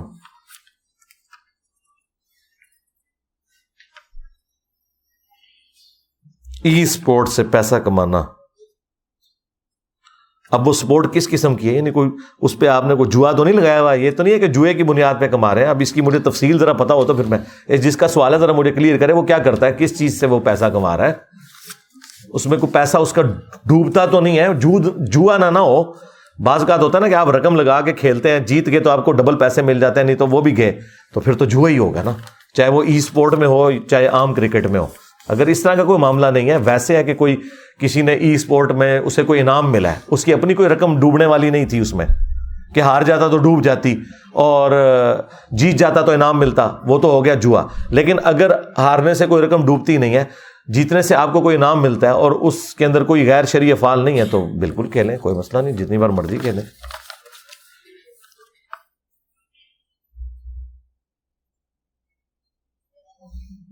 You often state that you don't support any concept that is not followed by at least one school of thought G please enlighten us on this principle and the reason behind it if something is approved by Quran and Sunnah why should we not act on it کرے نا جی اگے بھی ٹورو for example اچھا آگے example breaking the fast on getting the news of moon sighting from different area تو ٹھیک ہے نا؟ بالکل. میرا تو مون سائٹنگ کے اوپر پوری ویڈیو میں نے تو آپ نے تو ایک سمپل ایک روایت لکھی ہے نا؟ میں نے تو اس کے حوالے سے جتنی حدیثیں ہیں اور اس میں آپٹیمل سولوشن کیا ہے، اس وقت جو ایڈنگ ڈیوائسیز ہیں رویت لال کمیٹی، میں تو پورا اس کے اوپر بول چکا ہوں۔ لیکن اس کا کوئی تک بننا چاہیے نا؟ اگر آپ یہ سمجھتے ہیں کہ سعودیہ میں چاند نظر آ گیا اور پاکستان والوں نے عید کر لینی ہے تو اس طرح نہیں ہونا بھائی۔ ہاں یہ عقیدہ تو بالکل بدت اور گمراہی کے اوپر ہے۔ یہ صحابہ کرام کا عقیدہ نہیں ہے۔ مسلم شریف میں واضح حدیث ہے، حضرت معاویہ رضی اللہ تعالیٰ عنہ کے دور ملوکیت میں شام سے ایک وفد آیا مدینہ شریف۔ تو ابن عباس نے اسے پوچھا کہ آپ نے چاند کب دیکھا تھا؟ انہوں نے کہا جی فلاں، اور وہ مدینے سے ایک دن پہلے چاند نظر آیا ہوا تھا۔ لیکن عبداللہ ابن عباس نے کہا، ہمارے تو یہاں چاند نہیں تھا، ہمارا چاند تو یہ نکلا ہے۔ تو انہوں نے کہا، معاویہ کے روزوں کا کیا بنے گا؟ انہوں نے کہا، وہ اپنے علاقے کو فالو کریں گے، ہم اپنے علاقے کی رویت کو فالو کریں گے۔ نبی اسلام ہمیں اسی کا حکم دیتے تھے۔ ہاں۔ یہ جو لوگوں کو خمار چڑھا ہوا ہے نا کہ جی سعودیہ میں نظر آئے تو پوری دنیا کر لے گی، یہ بدت ہے۔ اور یہ وہ حدیث ہے مسلم شریف کی، جس کے اوپر امام ترمزی نے باپ باندھا ہے۔ امام ابن عبد البر نے باپ باندھا ہے۔ ایون امام نبوی نے مسلم کی تبویب میں اس کے اوپر باپ باندھا ہے۔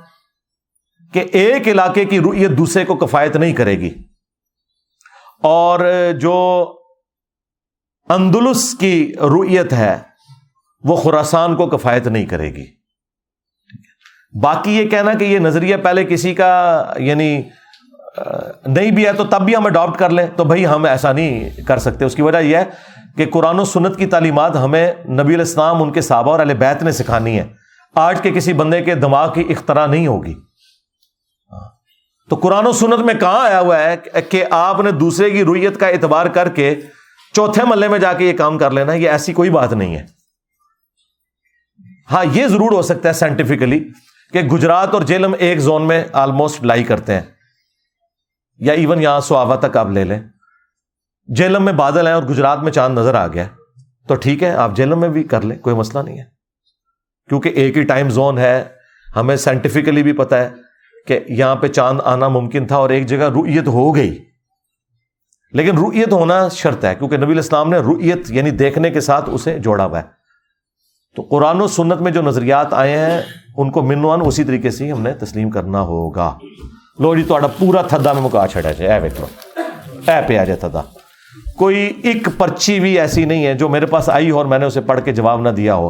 اگرچہ میرے پندرہ بیس منٹ اوپر ہو گئے ہیں۔